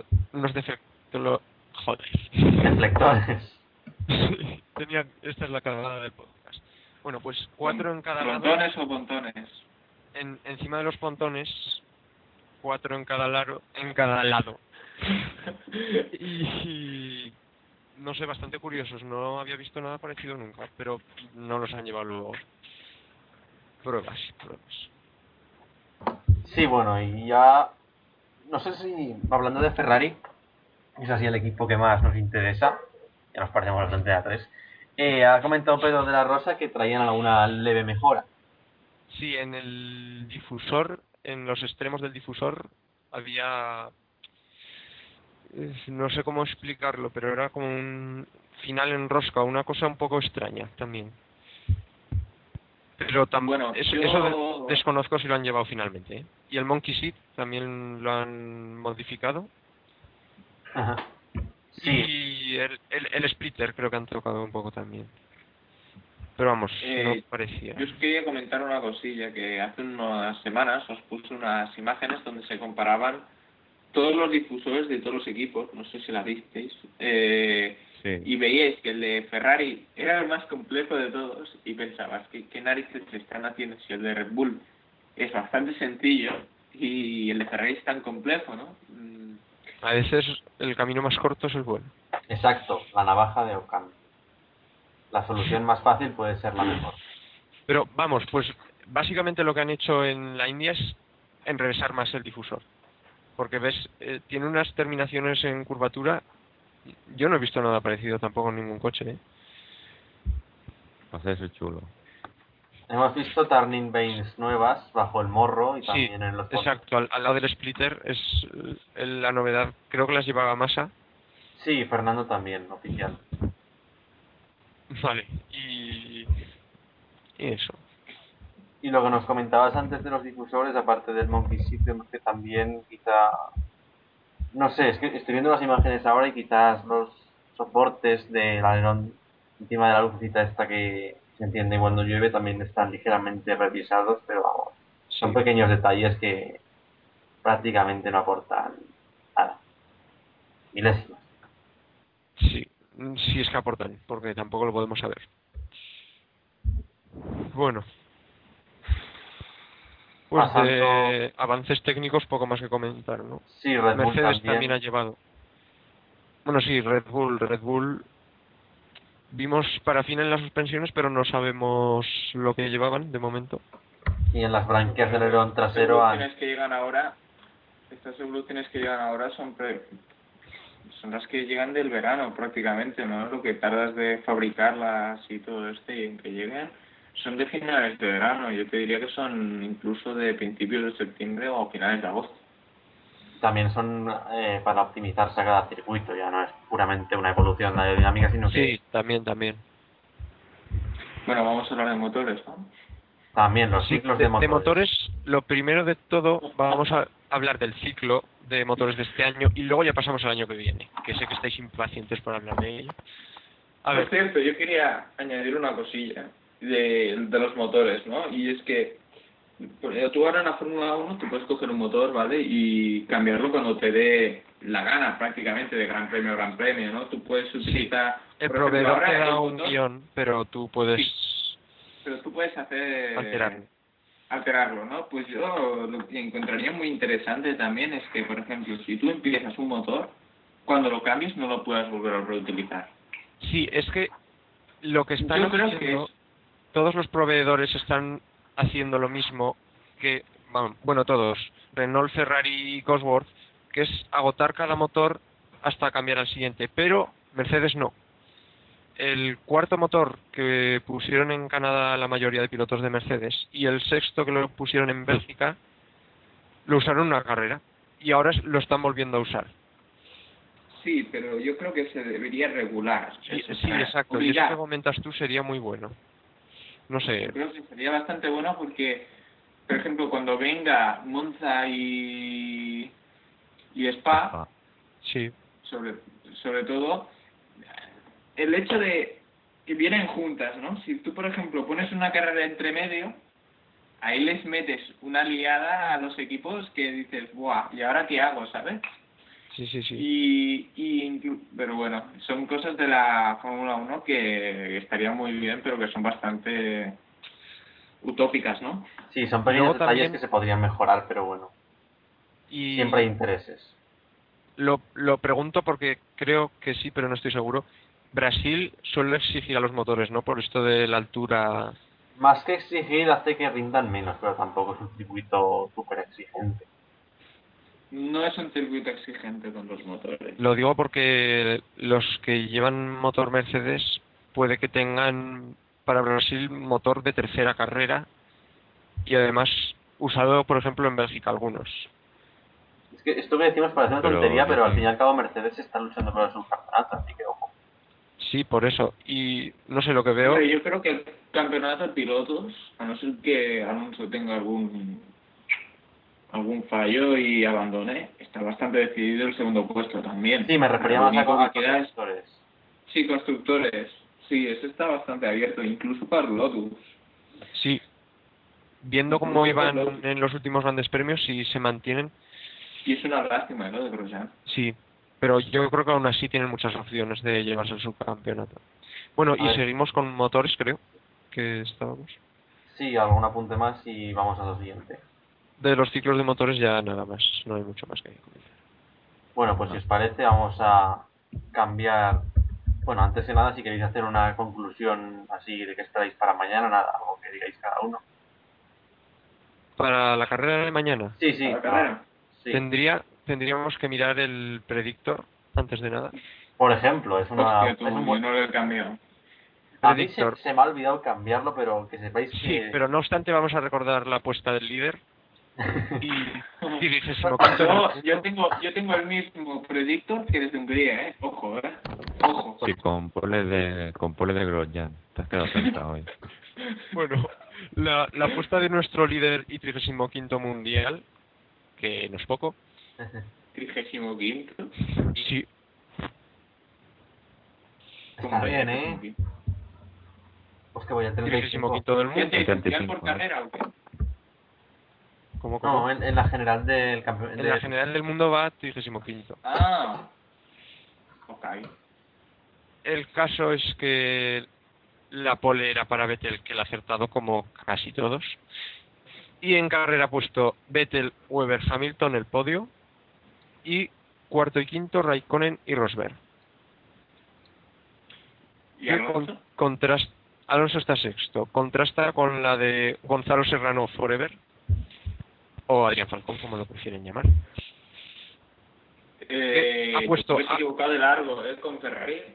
Bueno, o sea, Ferrari le sale muy bien mañana, un día. Pero ten en cuenta que a JJ se le ha olvidado cambiar la apuesta. Ah, vale. ¿Eh? Y... No la cambié. Sí, no, digo cambié, JJ. Ahora vamos con la tuya, que Vettel está primero, Alonso segundo, Kimi tercero, Grosjean cuarto. Estaba dudando entre Kimi o Alonso segundo. Yo me parece que puse que Grosjean ganó la carrera, o sea, que imagínate. Confiando en la profetizada mala salida que ha dicho JJ, ha puesto a Webber quinto. No sé yo. Y luego los Mercedes. Y en casi todas las apuestas aparecen los McLaren entre la octava y la 10ª posición. Y Hulkenberg o noveno. Bolea ha apostado por victoria de Vettel, segundo Grosjean, y completa el podio Alonso. Y luego tenemos cuarto a Webber, quinto mítico a Hamilton, Gutiérrez, décimo, mítico, sexto a Hulkenberg. Allí está, exacto, esta es la clave de todas las apuestas. Gutiérrez décimo. Alguien ha puesto a Gutiérrez en puntos. Es verdad, no me lo estoy inventando. Y puedo hacer unas paradas para el no se lo cree. Yo creo que para la próxima carrera voy a apostar por Charles Pick, sin duda. Bueno, y dejamos ya el predictor porque... Bueno, espera, que vamos a ver a Markel, que también está aquí, vamos a nombrarle... Cierto, Markel. No, hombre, no, Markel no habla, entonces... Perdió la posición... Como el fantasma. Vamos, pero que está unido. Perdió la posición con Bolea en el anterior Gran Premio y esta vez ha optado por una apuesta de Vettel, Alonso, Raikkonen... Uy, esto me suena. ¿Quién ha puesto esta misma apuesta? Uy, me la copia. Sí, exacto. Pero ha puesto cuarto a Webber y quinto a Grosjean. O sea, menos Hulkenberg me ha copiado todos los pilotos, hasta lo de la derecha, la pole, vuelta rápida y... Bueno, y que ha habido pero es que aquí ha habido espionaje industrial, ¿eh? Aquí ha habido espionaje industrial clarísimamente. Bueno, y luego voy a comentar mi apuesta ya que está. Igual que cuando en Valencia yo hice mi predicto, lo puse aquí, y va y Dani hace ¡pam! Y claro, pues no saquemos temas que nos puedan conducir a discusiones que no nos llevan a ningún lado. Mi apuesta es Vettel, Grosjean, vaya por Dios, Webber, cuarto Alonso, quinto Hamilton y sexto Kimi. Y la pole es para Sebastián Vettel. Vemos también la apuesta de Dani, que ha puesto a Sebastián Vettel con los dos Lotuses. No digo como en inglés, Lotuses. Bueno, y cuarto Fernando, quinto Hamilton, sexto Webber, séptimo... Ahí donde lo veis tiene el B2. Y décimo, la sonrisa de Ricciardo, que no falte. B2 en un burro. Hombre, que Ricciardo se mueve más o menos por esas plazas, ¿no? Sí. Ha clasificado 11, así que tienes opciones.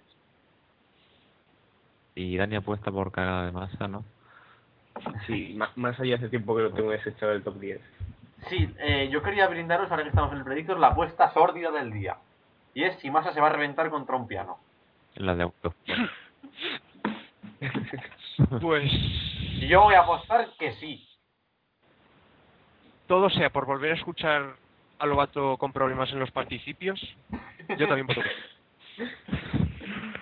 Yo voto. Bueno, voy a apostar que no. Yo creo que... pero dices que no porque sabes... yo creo que se va a chocar con Hamilton. Claro. Iba a decir eso ahora mismo. Mañana se choca con Hamilton. Los fantasmas hablan, tío. Vale.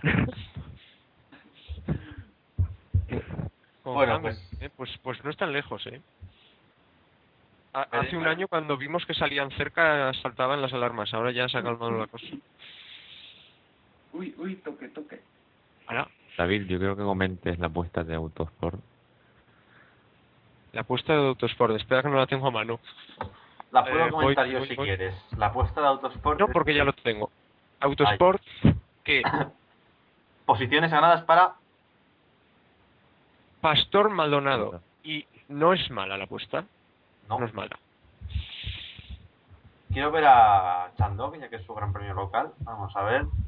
Y el podio de Autosport era Vettel, Webber, Grosjean. Lo más lógico era poner a esos tres pilotos. El orden puede variar, pero... Chandog la ha clavado. Posiciones ganadas, Grosjean. Ole sus huevos. No se le correrá en casa. Sí, no se llama clavarla, se llama...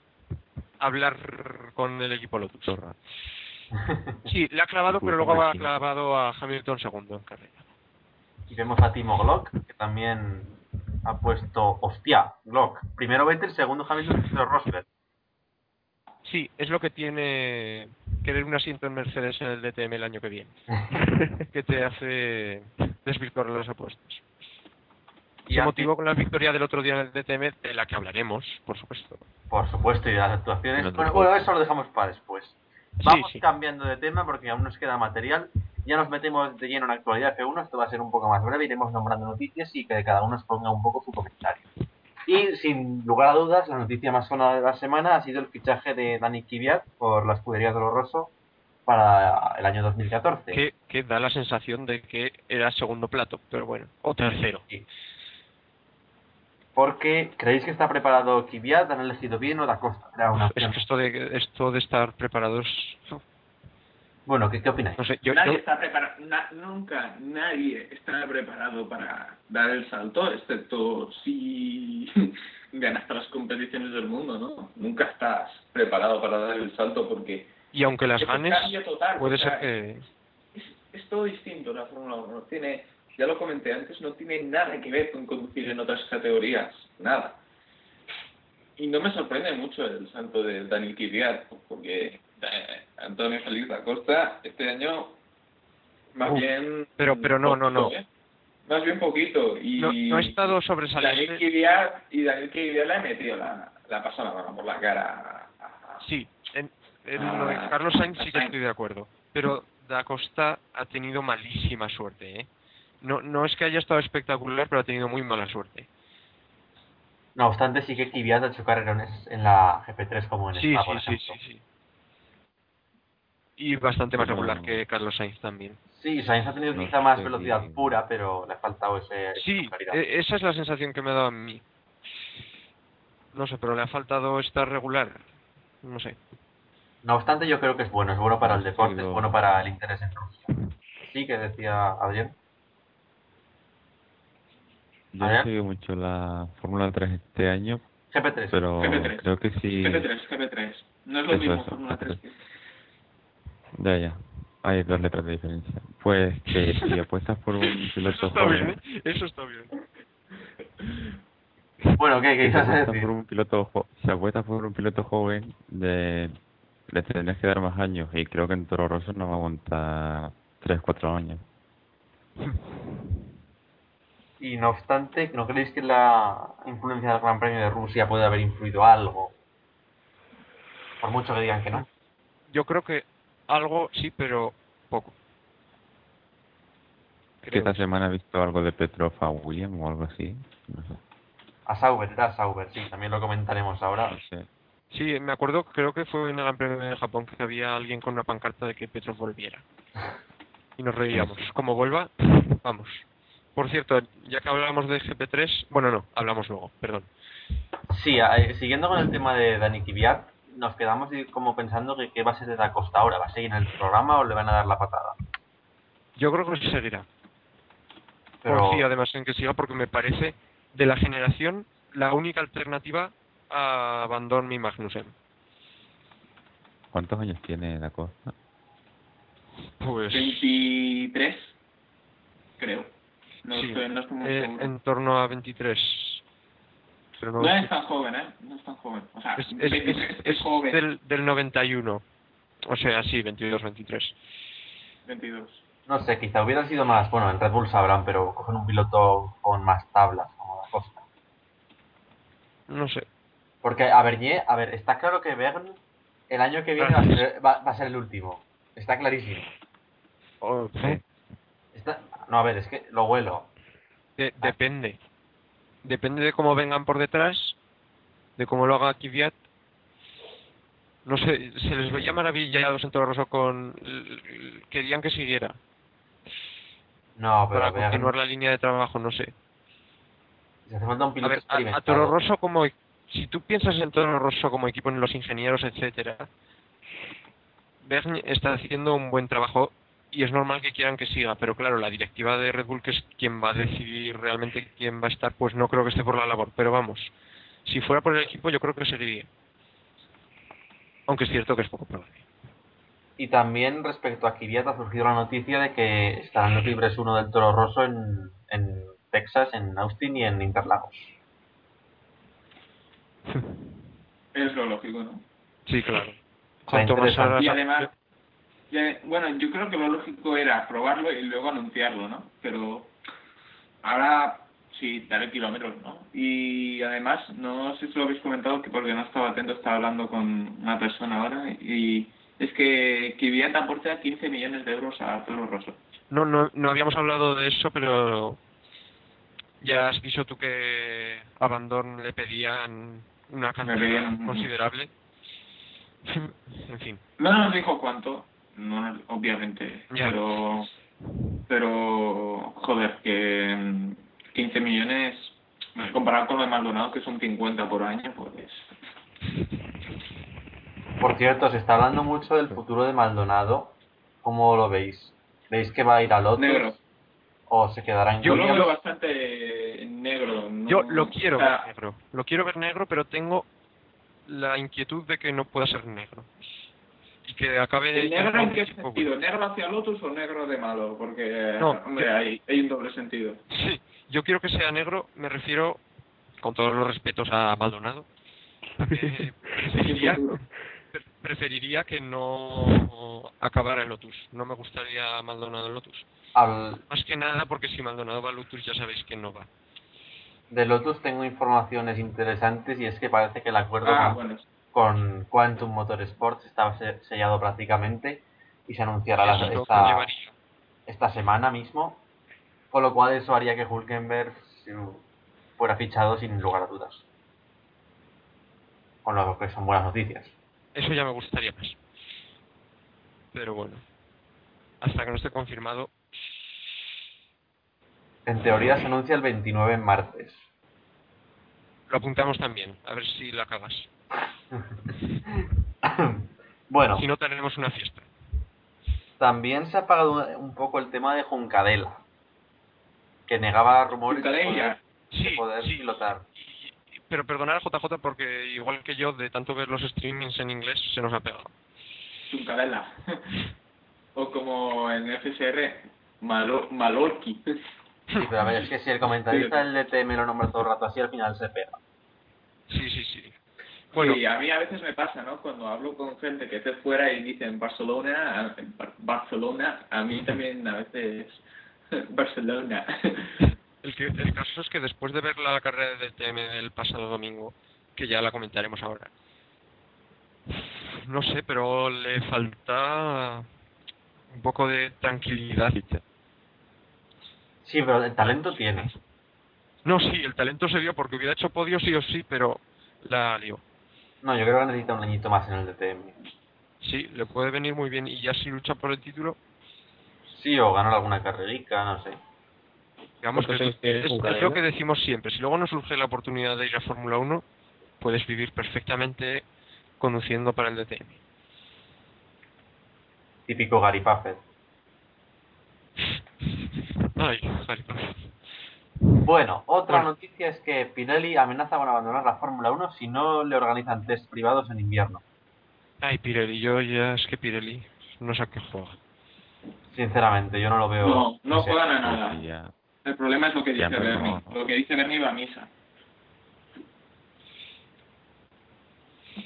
Pirelli, no sé.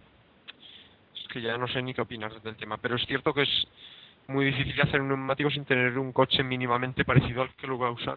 Sí, porque el que tienen es el de 2010. Yo no sé cómo no se ponen de acuerdo. Por cierto, ¿sabéis? De alguna manera. ¿Sabéis Jaime Algar Suárez y a qué se dedica? ¿Se había puesto ahora con los cars? No. ¿Siguen pensando? Por favor, no toquemos. Pues yo creo que Algar Suárez era rápido, ¿eh? Y era el título de DJ. Yo sí, también. Yo dentro de la pista siempre lo consideré bastante bueno. Rápido, constante, que nunca fallaba él, tío. Era algo... Sí, era bueno. No me jodas, o sea, compararlo con Buemi. Y Buemi... Acabó comiéndoselo. Buemi no era lento, ¿eh? Buemi no era lento. Por eso... Aquí, en el Gran Premio de Corea, no sé si recordáis... que quedó, no sé si séptimo o sexto, pasando al Mercedes de Rosberg en la última vuelta. No sé, pero yo creo que merecía seguir en la Fórmula 1. No sé si subir a Red Bull, eso ya es un tema más complicado, pero seguir, tener un asiento, sí. Y bueno, cambiando... ¿Le veis de vuelta en la Fórmula 1? No le veo. Imposible. Pero me gustaría verle en alguna otra categoría, no sé. Sí. Supuestamente iba a volver este año, ¿no? A Force India. Sí, de eso nos podría hablar Bolea bastante porque... Ya, pero este año, en 2014, no lo veo... No. Pero para el año pasado, cuando digo que estuvo firmado, es que estuvo firmado. No firmado, pero faltó un pelo, medio pelo, no sé cómo decirlo. Bolea lo sabría explicar mejor, pero es que cuando lo anunció no fue porque se lo inventó, sino porque estaba hecho y al final... surgió el tema Bianchi y se vio todo. Y bueno, el tema de debate de hoy ha dado además por una de las noticias que nos surgen, y es que durante esta semana Anthony Davidson dijo que había un pilotaje demasiado temerario en la parrilla y que esto se debía a la configuración de los circuitos, que son circuitos demasiado seguros, sin barreras, sin puzolanas y donde no se penaliza el error del piloto. ¿Son estos circuitos buenos o habría que poner puzolanas, escapatorias de hierba? Yo creo que, a ver, el problema es compartir los circuitos con las motos. Entonces, en muchos circuitos, pues, evita poder cambiar escapatorias, etcétera. Pero esto de que los pilotos vayan con medio coche fuera en cada curva, se podría arreglar simplemente poniendo una línea de grava de 10 centímetros. Yo que sé, de 20 centímetros, que eso a las motos les daría absolutamente igual y evitaría que los pilotos se pudieran salir de la pista cuando les diera la gana. Yo creo que Davidson chochea. Sí, desde que desarrolló el Fórmula 1 de Codemasters le absorbió y se volvió todo. Hombre, pues en Le Mans creo que está haciendo mal, hay que decirlo. No, no, como piloto sigue estando bien, pero como... No, pero en Le Mans es, a ver, Le Mans es Le Mans, ¿no? Que, a ver, yo te voy a adelantar por la estrategia, pero que si me tengo que tirar 4 horas detrás tuyo, ningún problema, que yo saco el codo de la ventanilla y me espero, y si por la estrategia te voy a adelantar, en Le Mans no se toma ningún tipo de riesgo, es puramente estratégico, no hay más. Bueno, pues se meten buenas hostias, ¿de acuerdo? No, sí, claro. Bueno, sí, pero, claro. Polines, que si lo vas a adelantar por estrategia, te quedas ahí esperando, claro. Y ya está, ¿no? Pocos adelantamientos en el mando, ¿no? Es que es una locura. Las leyes son más con los doblados que con un adelantamiento. Exacto. Los doblados sí, que son de diferentes categorías. Sí.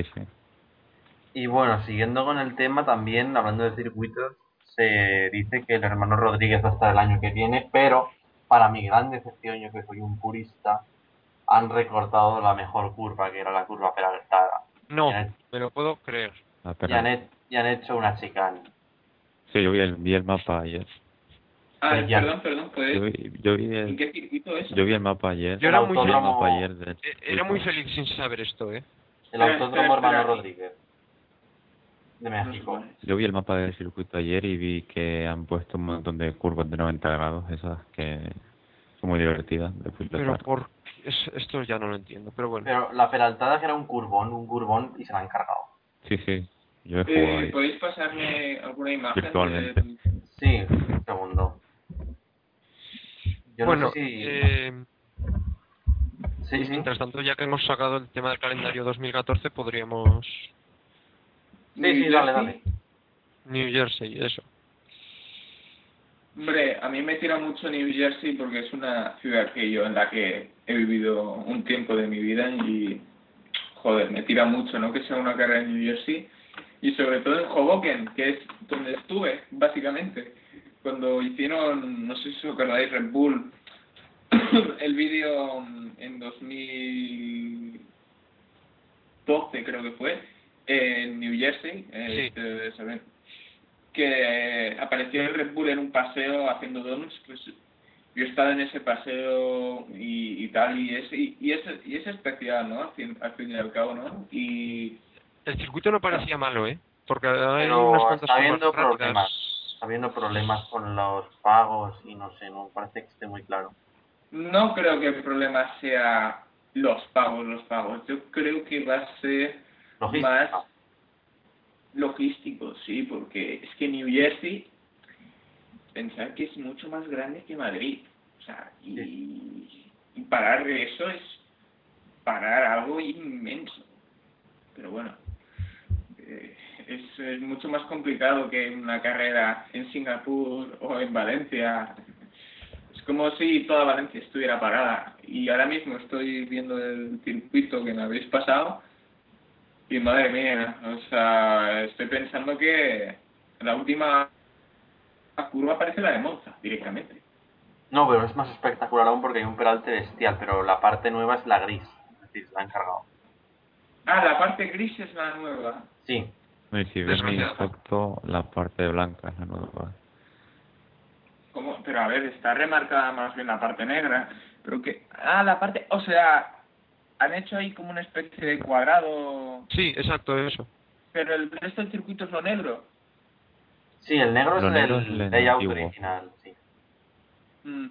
No, el resto del circuito está bastante bien, pero es que, joder... Sí, la zona desde la curva 6 hasta la curva 13 era preciosa, Está muy chula. Y... Buah, pero es que la última curva... Luego la primera curva por la trazada larga quizás sería también más bonita. No sé, pero la peraltada... Y es más, yo te diría una cosa, que si tú pones una curva con perralte en la última, aerodinámicamente, aunque sea muy rápida, te puedes enganchar, ¿no? Pero poniendo esa curva lenta justo en la parabólica, pues hace que... Adiós. Sea más chungo, Pero necesitas mucha tracción y estar tan enganchado. No está... Bueno, yo, para que veáis el poderío de... No sé si habréis visto esto, pero para que veáis cómo es esa curva, aquí os dejo este vídeo. Es lo mejor que se ha hecho en la curva peraltada. Lo dejaremos también en la descripción del podcast para que los oyentes lo puedan ver. A ver qué opináis.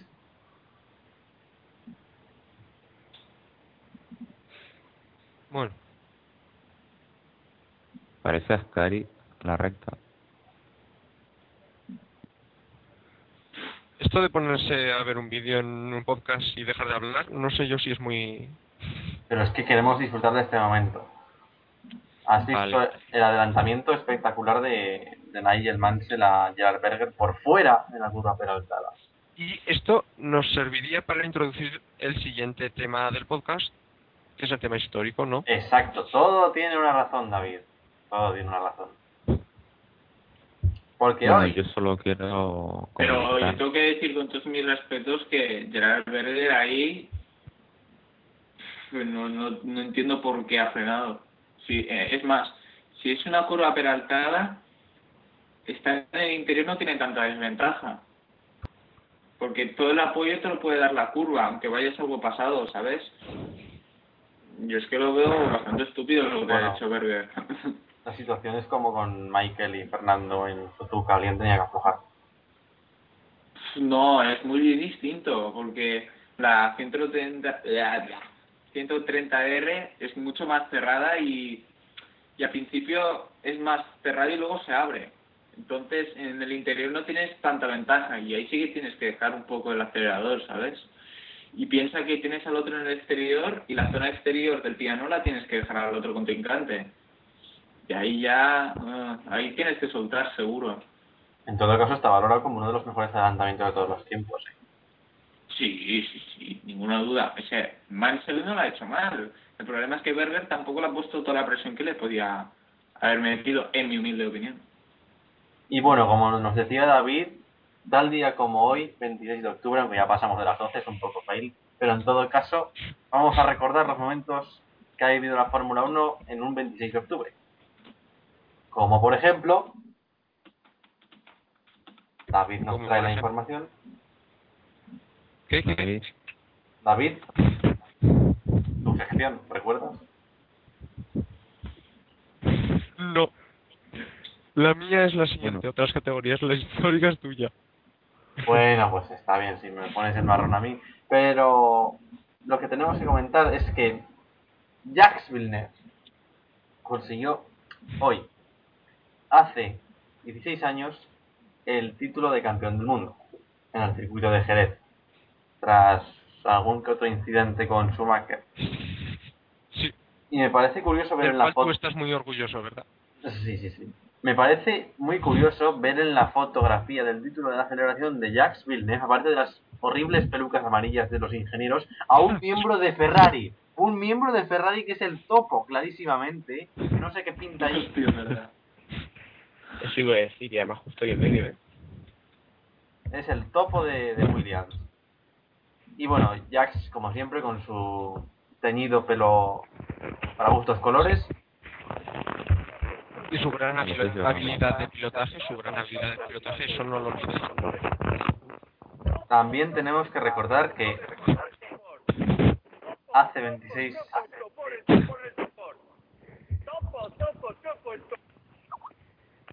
Tenemos que recordar que hoy hace pues Este 26 de octubre vivimos las actividades de tres grandes pilotos de la época, como Alan Jones y Keke Rosberg, y Patrick Tambay.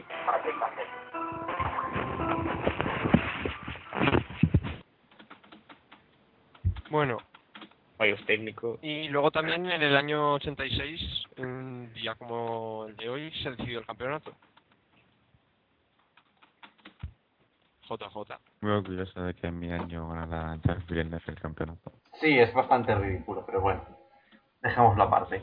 Hombre, yo quiero añadir una cosa que tal vez no tiene nada que ver, pero el 20 de octubre fue campeón Ayrton Senna del mundo, sí. Y es curiosamente el día que yo nací, no sé si hay alguna coincidencia.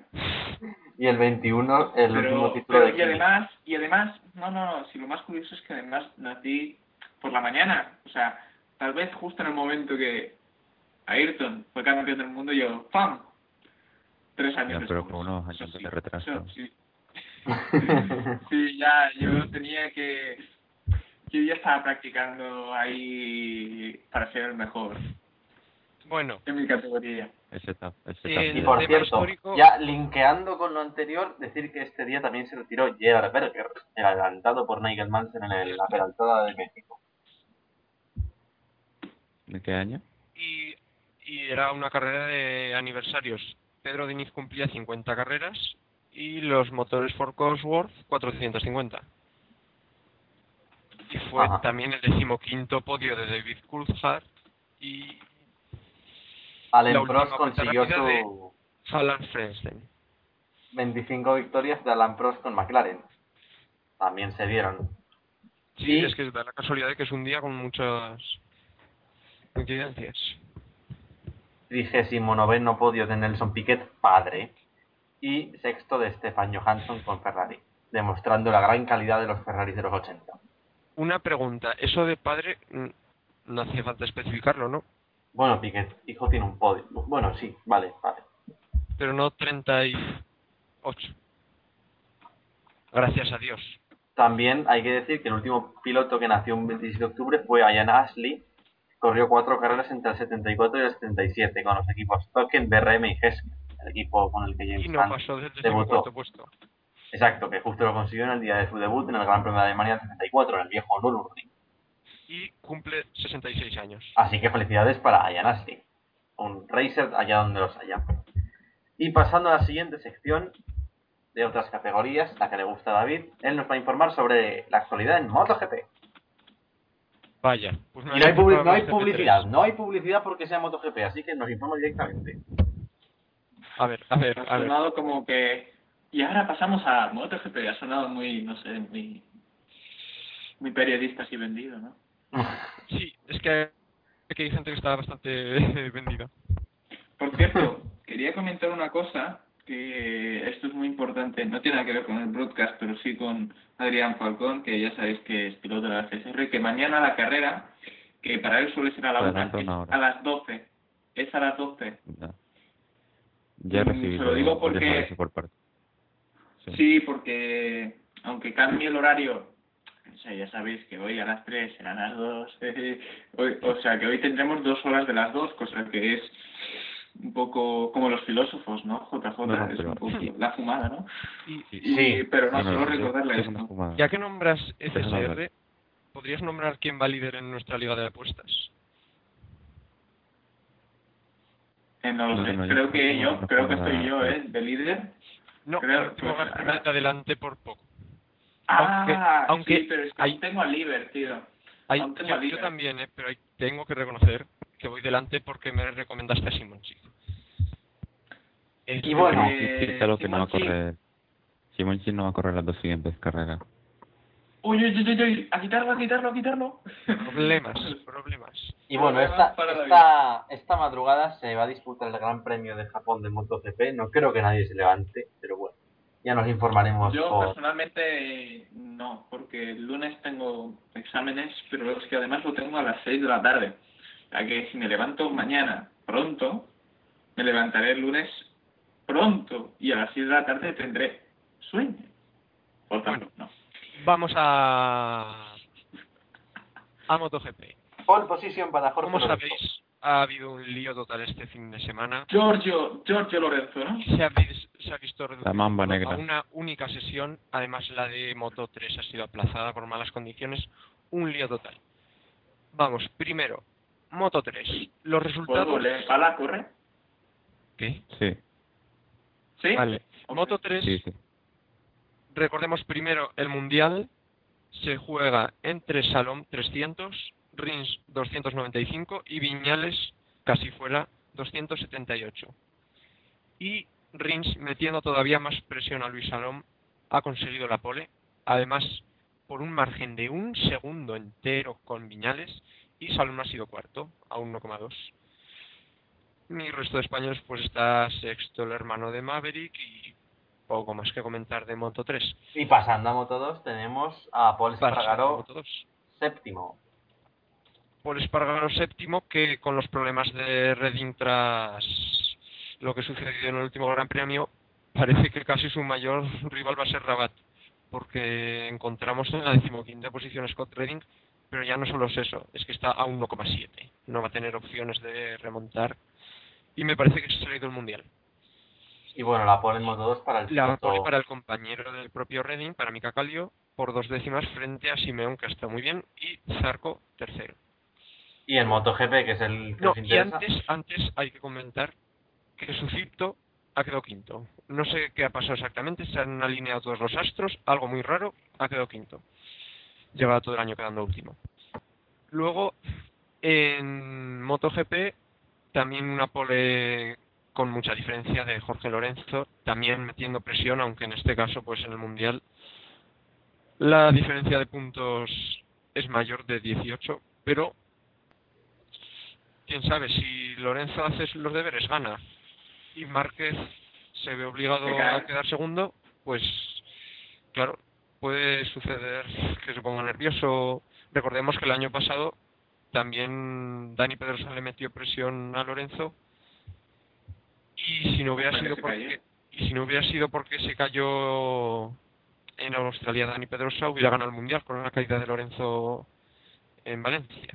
Bueno, y volviendo al Gran Premio de Japón, entre terremoto y terremoto ha quedado segundo Márquez a 6 décimas y tercero Hayden, que ha liderado gran parte de la sesión y que con la Ducati quedar tercero se nota que se adapta muy bien a las condiciones. ¿Cómo ha quedado Valentino? Valentino ha sido quinto, justo detrás de Dani Pedrosa, a 1,2. Valentino no se esperaba que fuera tuviera un poco más de nivel este año. Pero bueno. Sí, pero la edad en las motos pasa mucho más factura que en la Fórmula 1, ¿eh? Y bueno, ya se vio. Ya no son solo reflejos, sino que necesitas la fuerza. Sí. Todo eso es... CRT, pues ¿quién va a ser? Alex Espargaró. A 2,2. Hombre, no, ¿quién va a ser? No, acuérdate quién fue primero en la última carrera, ¿eh? Ya, que fue Colin Edwards. Pero lo digo por la clasificación. Con la NFN, la no gorronees más. Es cierto que Colin Edwards está haciendo un buen Mundial porque lleva 6 carreras seguidas puntuando, pero no sé. No obstante, habría que... Ahora está por delante. Para mí, Alex merece una moto oficial más que Paul. Sí. Pero Paul, ¿quién es Paul? Paul es el típico piloto que gana un Mundial de rebote. Véase Batson en la F1. ¿Estamos de acuerdo o no? Es que a carreras Paul demuestra ritmo y a carreras no. Y Redding ha sido el mejor, pero luego parece que le ha podido los nervios. Yo creo que es mejor que Paul, pero no sé. Le ha podido la presión. Lo mejor es que Paul se cree un masterclass. Eso es lo peor. No sé, yo creo que Aleix Espargaró lo merece más, y el problema que tenemos es que al final va a ser campeonato de España. Esto. No, eso no es un problema. Eso es problema de los otros países, ¿no? No, pero el problema será el desinterés que puede llegar en otros países. Incluso en el nuestro propio. Pero eso no es cierto, porque eso ha habido épocas. En Estados Unidos, claro, épocas en que dominaban los italianos. Y de hecho, ahora con la crisis, pues lo más lógico sería que en España bajara un poco el nivel. Pero es que al final también, si no hay una alternativa... No, pero esto bajará en 5 años, David. Ya, claro. No se va a notar ahora. 5 años. Ahora no se va a notar. Sigue estando, por ejemplo, Rins, que yo creo que tiene talento para ganar mundiales de MotoGP. Y mucho más que Maverick, ¿eh? Mucho más que Maverick. Incluso que sale Maverick. Sí, yo creo que sí. Porque Rins es un piloto que no es pequeño, Rins, y puede manejar muy bien la MotoGP. Y además se le ve con la cabeza en su sitio. Yo creo que de los tres es el único que... Sí, porque Maverick es un destalentado. Sí, ya has dejado tu postura sobre Maverick clara unas cuantas veces. No, es que Maverick era la promesa. La velera, ¿no? Decían que iba a ser igual que Márquez y ni de coña. No, acuérdate las 2 primeras temporadas de Márquez, ¿eh? Pero es que se dice mucho. ustedes calculan de las dos primeras temporadas de Alex Márquez, ¿qué no pensáis respecto a su hermano? ¿Dónde lo colocaríais? Bueno, eso es buenillo. De momento no se sabe. Hombre, buenillo, hacer cuarto en una parrilla de 40 pilotos. Bueno, a ver, más pero, que bueno, ¿no? Pero no es como su hermano. De momento. Parece, su hermano, las dos primeras temporadas no paraba de caerse. El Márquez, las dos primeras temporadas. O sea, creo que fue un octavo. La primera fue mala. No sé, no. Y la segunda no fue tan buena. No, pero no podemos saber nada. Es muy difícil. Pero es que además ibas con la KTM, que entonces en la 125 tampoco era tan mala. Y además iba con una escudería grande. O sea, el KTM que lleva ahora Salomé es la que llevaba Márquez. No, que sí, yo creo que hay que darle un poco confianza. Tiempo, sí. Que puede... Y piensa JJ que no es lo que son, sino lo que pueden llegar a ser y lo que serán. No, me refería en el momento, en el actual momento.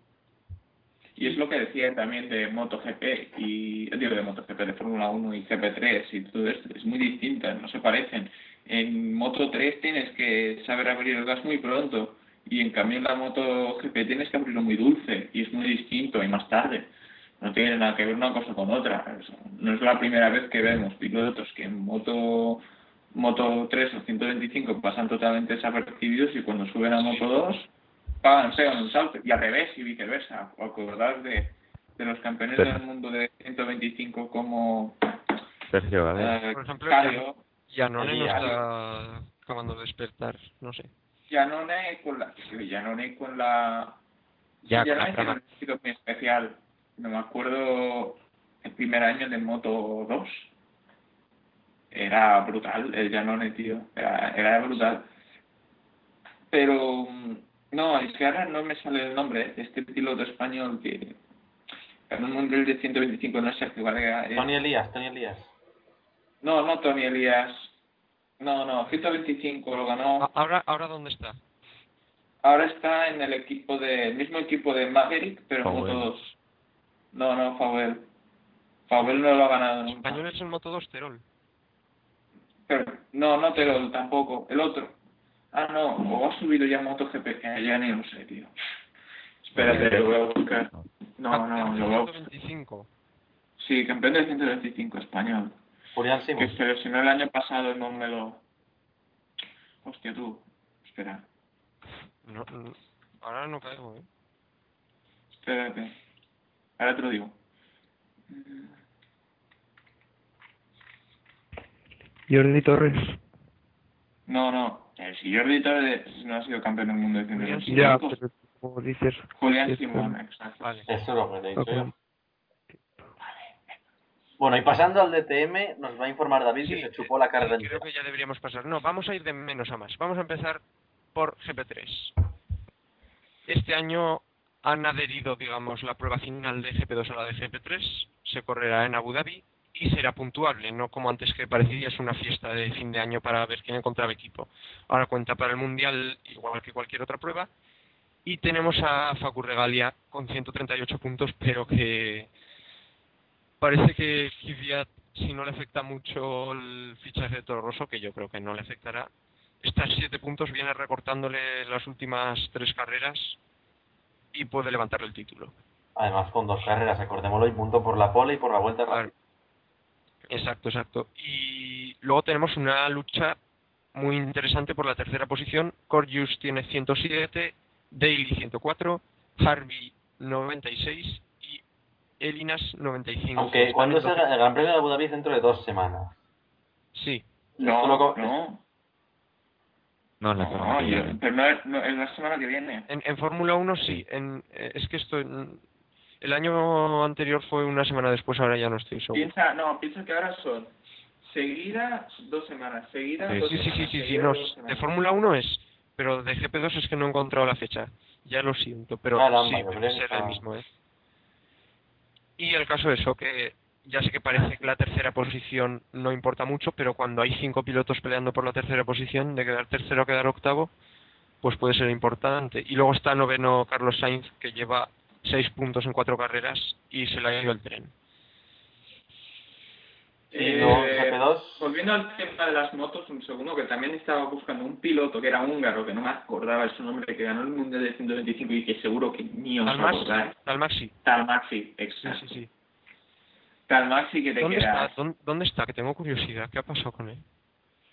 Fue campeón del mundo de 125 en 2007. ¿Sí? Y en 2010 estuvo en Moto2, pero ahora ya. Se sabe nada. No se sabe nada, entonces estoy por irme incluso a la web oficial porque no creo que no está haciendo nada, creo que ya está bastante retirado, y, pero bueno, vale, ya sabéis. Ha estado bien el apunte, sí. Volvemos a la GP3 y tenemos en la última posición del campeonato, a ver si adivináis a quién. Sergio Canamasa. No, de GP3. Ah, claro. Está en Jordá. En Superbikes. ¿Jordá?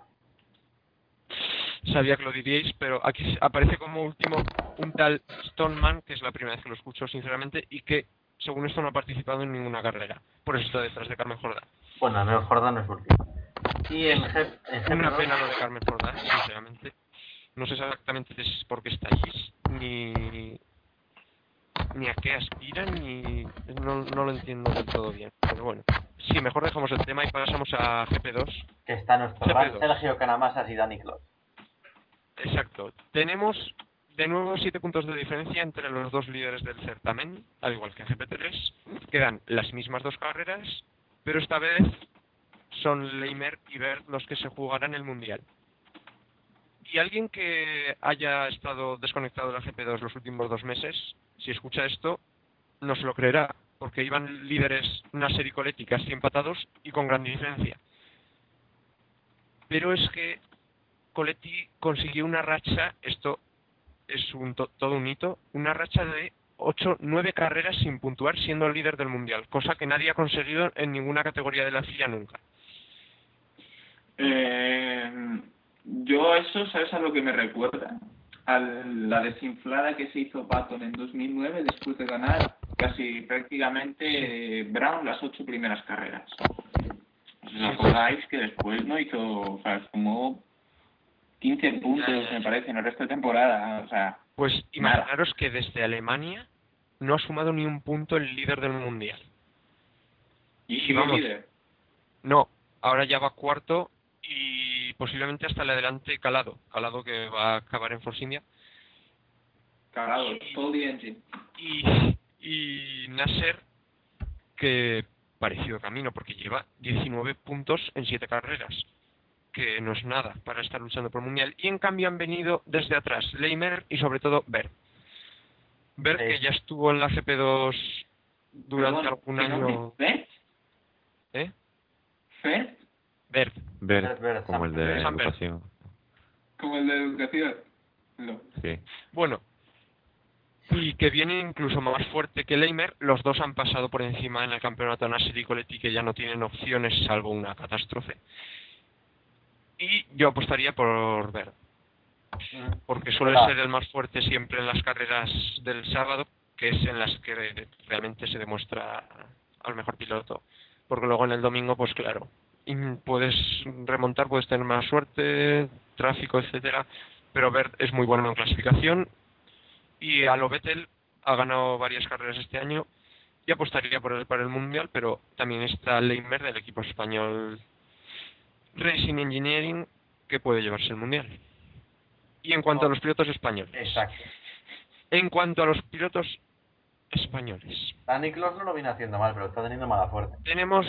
De la parrilla de 36 pilotos tenemos a los nuestros en unas grandiosas 25ª y 26ª posición. Ganamos esos 2 puntos, Clos 1. De los pilotos que llevan el mundial completo o gran parte, solo Girelli y Rosenweiss están por detrás. ¿Pero les vemos con opciones de poder puntuar? Sí, de hecho, Clos, ahora mismo no me acuerdo bien porque ya hace un tiempo, pero...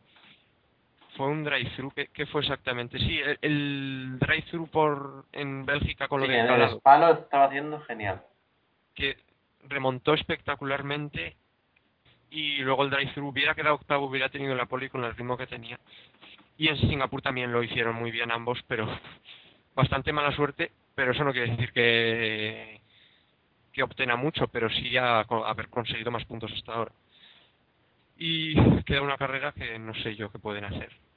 Pero podemos estar esperanzados porque en el DTM también quedaba una carrera.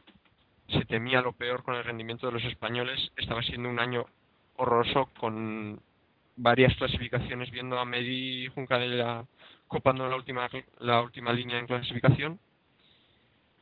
Y ¿cuál es nuestra sorpresa? Que aparece el día nublado y lluvioso en Hockenheim y Roberto Meri consigue alzarse con la segunda posición tras una acertada estrategia. No obstante, hay que puntualizar... He tenido un pequeño problema. Sí, ya me he encargado de sustituirte. Sí, bueno, el caso es que sucedió el milagro. Los tres españoles rodando en sectores en moderado durante media carrera. Era para no creérselo, parecía que eran otros. No sé si sería el setup, pero yo creo que no, porque en yo creo que sí. Pero en clasificación el rendimiento fue el habitual. No lo sé. Eran otros pilotos con sus cascos. Pero sí. Como Hamilton en Barcelona. Lo de Meri fue increíble y de hecho Meri, si hubiera parado una vuelta antes en la anterior parada, hubiera ganado la carrera, que se la levantó Glock al final. Luego Dani cometió un error bastante de novato que le costó el podio y Molina hizo una carrera más regular. Con regular me refiero a constante. No fue como los pilotos de Mercedes que salían de atrás encima con un drive-thru cada uno que tuvieran y acabaron adelante. Él salía adelante y terminó delante.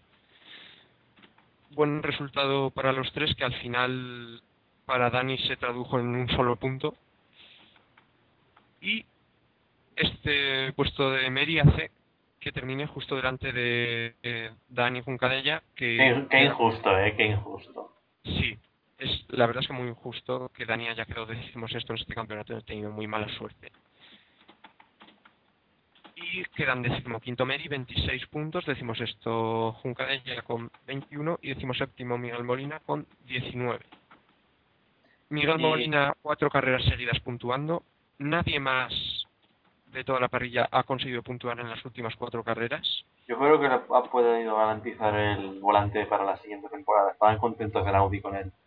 Esperemos que haya servido para tenerlos la siguiente temporada y especialmente Dani Juncadella, que opte al título. ¿Y Meri lo ves también el año que viene? No lo sé, es que ha sido una carrera así muy espontánea.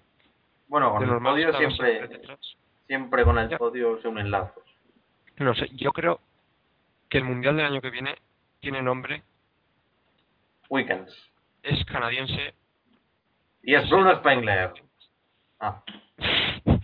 Y los españoles lo tienen que hacer muy bien si le quieren quitar el título, pero vamos, lo importante no es que ganen el título, sino que muestren lo que no han demostrado este año, que tiene calidad. Y esto es todo en cuanto al DTM. Bueno, el Mundial de Constructores lo ganó Audi por 13 puntos. Pero, por favor, no. Me ha parecido vergonzoso que no hayas mencionado la victoria del gran Timo Glock. Sí, la victoria de Glock. Le salió todo muy bien también en la carrera y el error estratégico de Meri le dio la victoria. Posiblemente no fue el más rápido del Gran Premio, pero al final lo aprovechó. Y Glock, que termina noveno en el campeonato, también con muy mala suerte. Pero vamos, noveno tampoco está mal. Y ya para cerrar, el título de Magnussen en la World Series by Renault. Espera, que iba a decir el... Por equipos ha ganado el Audi Fenix con 161, pero por constructores ha estado muy igualado. Y el último Gran Premio en Hockenheim de BMW, que le sacó 30 puntos a Audi en un Gran Premio, hizo que quedaran 22 por delante, ganando BMW por delante de Audi y Mercedes muy lejos, todo el año muy lejos. Y ahora sí ya, las World Series. Magnussen consiguió el campeonato, era de esperar, lo tenía matemáticamente muy cerrado, un poco como Vettel ahora, y ha hecho un gran año y desde luego se merece estar en Fórmula 1 el año que viene. No, claro. A mí me ha sorprendido bastante Melker. Apareció en GP2, lo hizo bastante mal, tuvo un accidente fuerte en Spa, en Nogus. Sí, yo lo vi. En directo en la Austria. Sí. Ha quedado en sexta posición, que parecía que iba a ser cuarta, pero al final se le ha ido. Y no se parece que puede tener futuro. Y en cuanto a los de delante, Magnussen por 60 puntos de diferencia, a pesar de sufrir una descalificación, con cierto margen. Luego segundo Vandoorne, también con margen respecto a Da Costa, que ha tenido 4 ceros este año, 4 abandonos. Eso es mucho. En cuanto comparados con la única descalificación de Magnussen, que el resto puntudo, pues claro, le ha pesado mucho al portugués. Y bueno, por equipos ha ganado Dam sobrado, eso sí. Sí. Y bueno, ya pues concluimos nuestro programa de hoy. Creo que hemos hecho un repaso exhaustivo a la actualidad del mundo del motor y ha sido un placer, como siempre, estar con ustedes y espero que nos sigan oyendo en futuras semanas. Vamos despidiendo a los contertulios. En primer lugar, a Adrián Falcón, que bueno, ¿alguna frase de despedida? No, nada, muy encantado de participar aquí. También a Carlos Martín, que era el primer programa suyo hoy, y la verdad es que ha estado muy bien. Gracias. Bueno, no era el primer programa, ¿eh? El año pasado hice alguno, ¿eh? Sí, bueno, pero de estos ya se supone que son más orientados hacia la Fórmula 1. Ajá. Y luego Markel también. Gracias, Markel. Markel parece que ya ha tenido algún problema mecánico. Como Vettel mañana, y David Izquierdo. Como Vettel mañana, dice. Y David Izquierdo, que también se despide. Encantado de participar, por supuesto. Pues hasta aquí hemos llegado. Esperemos que mañana se diviertan con el Gran Premio de la India. Muchas gracias por escucharnos.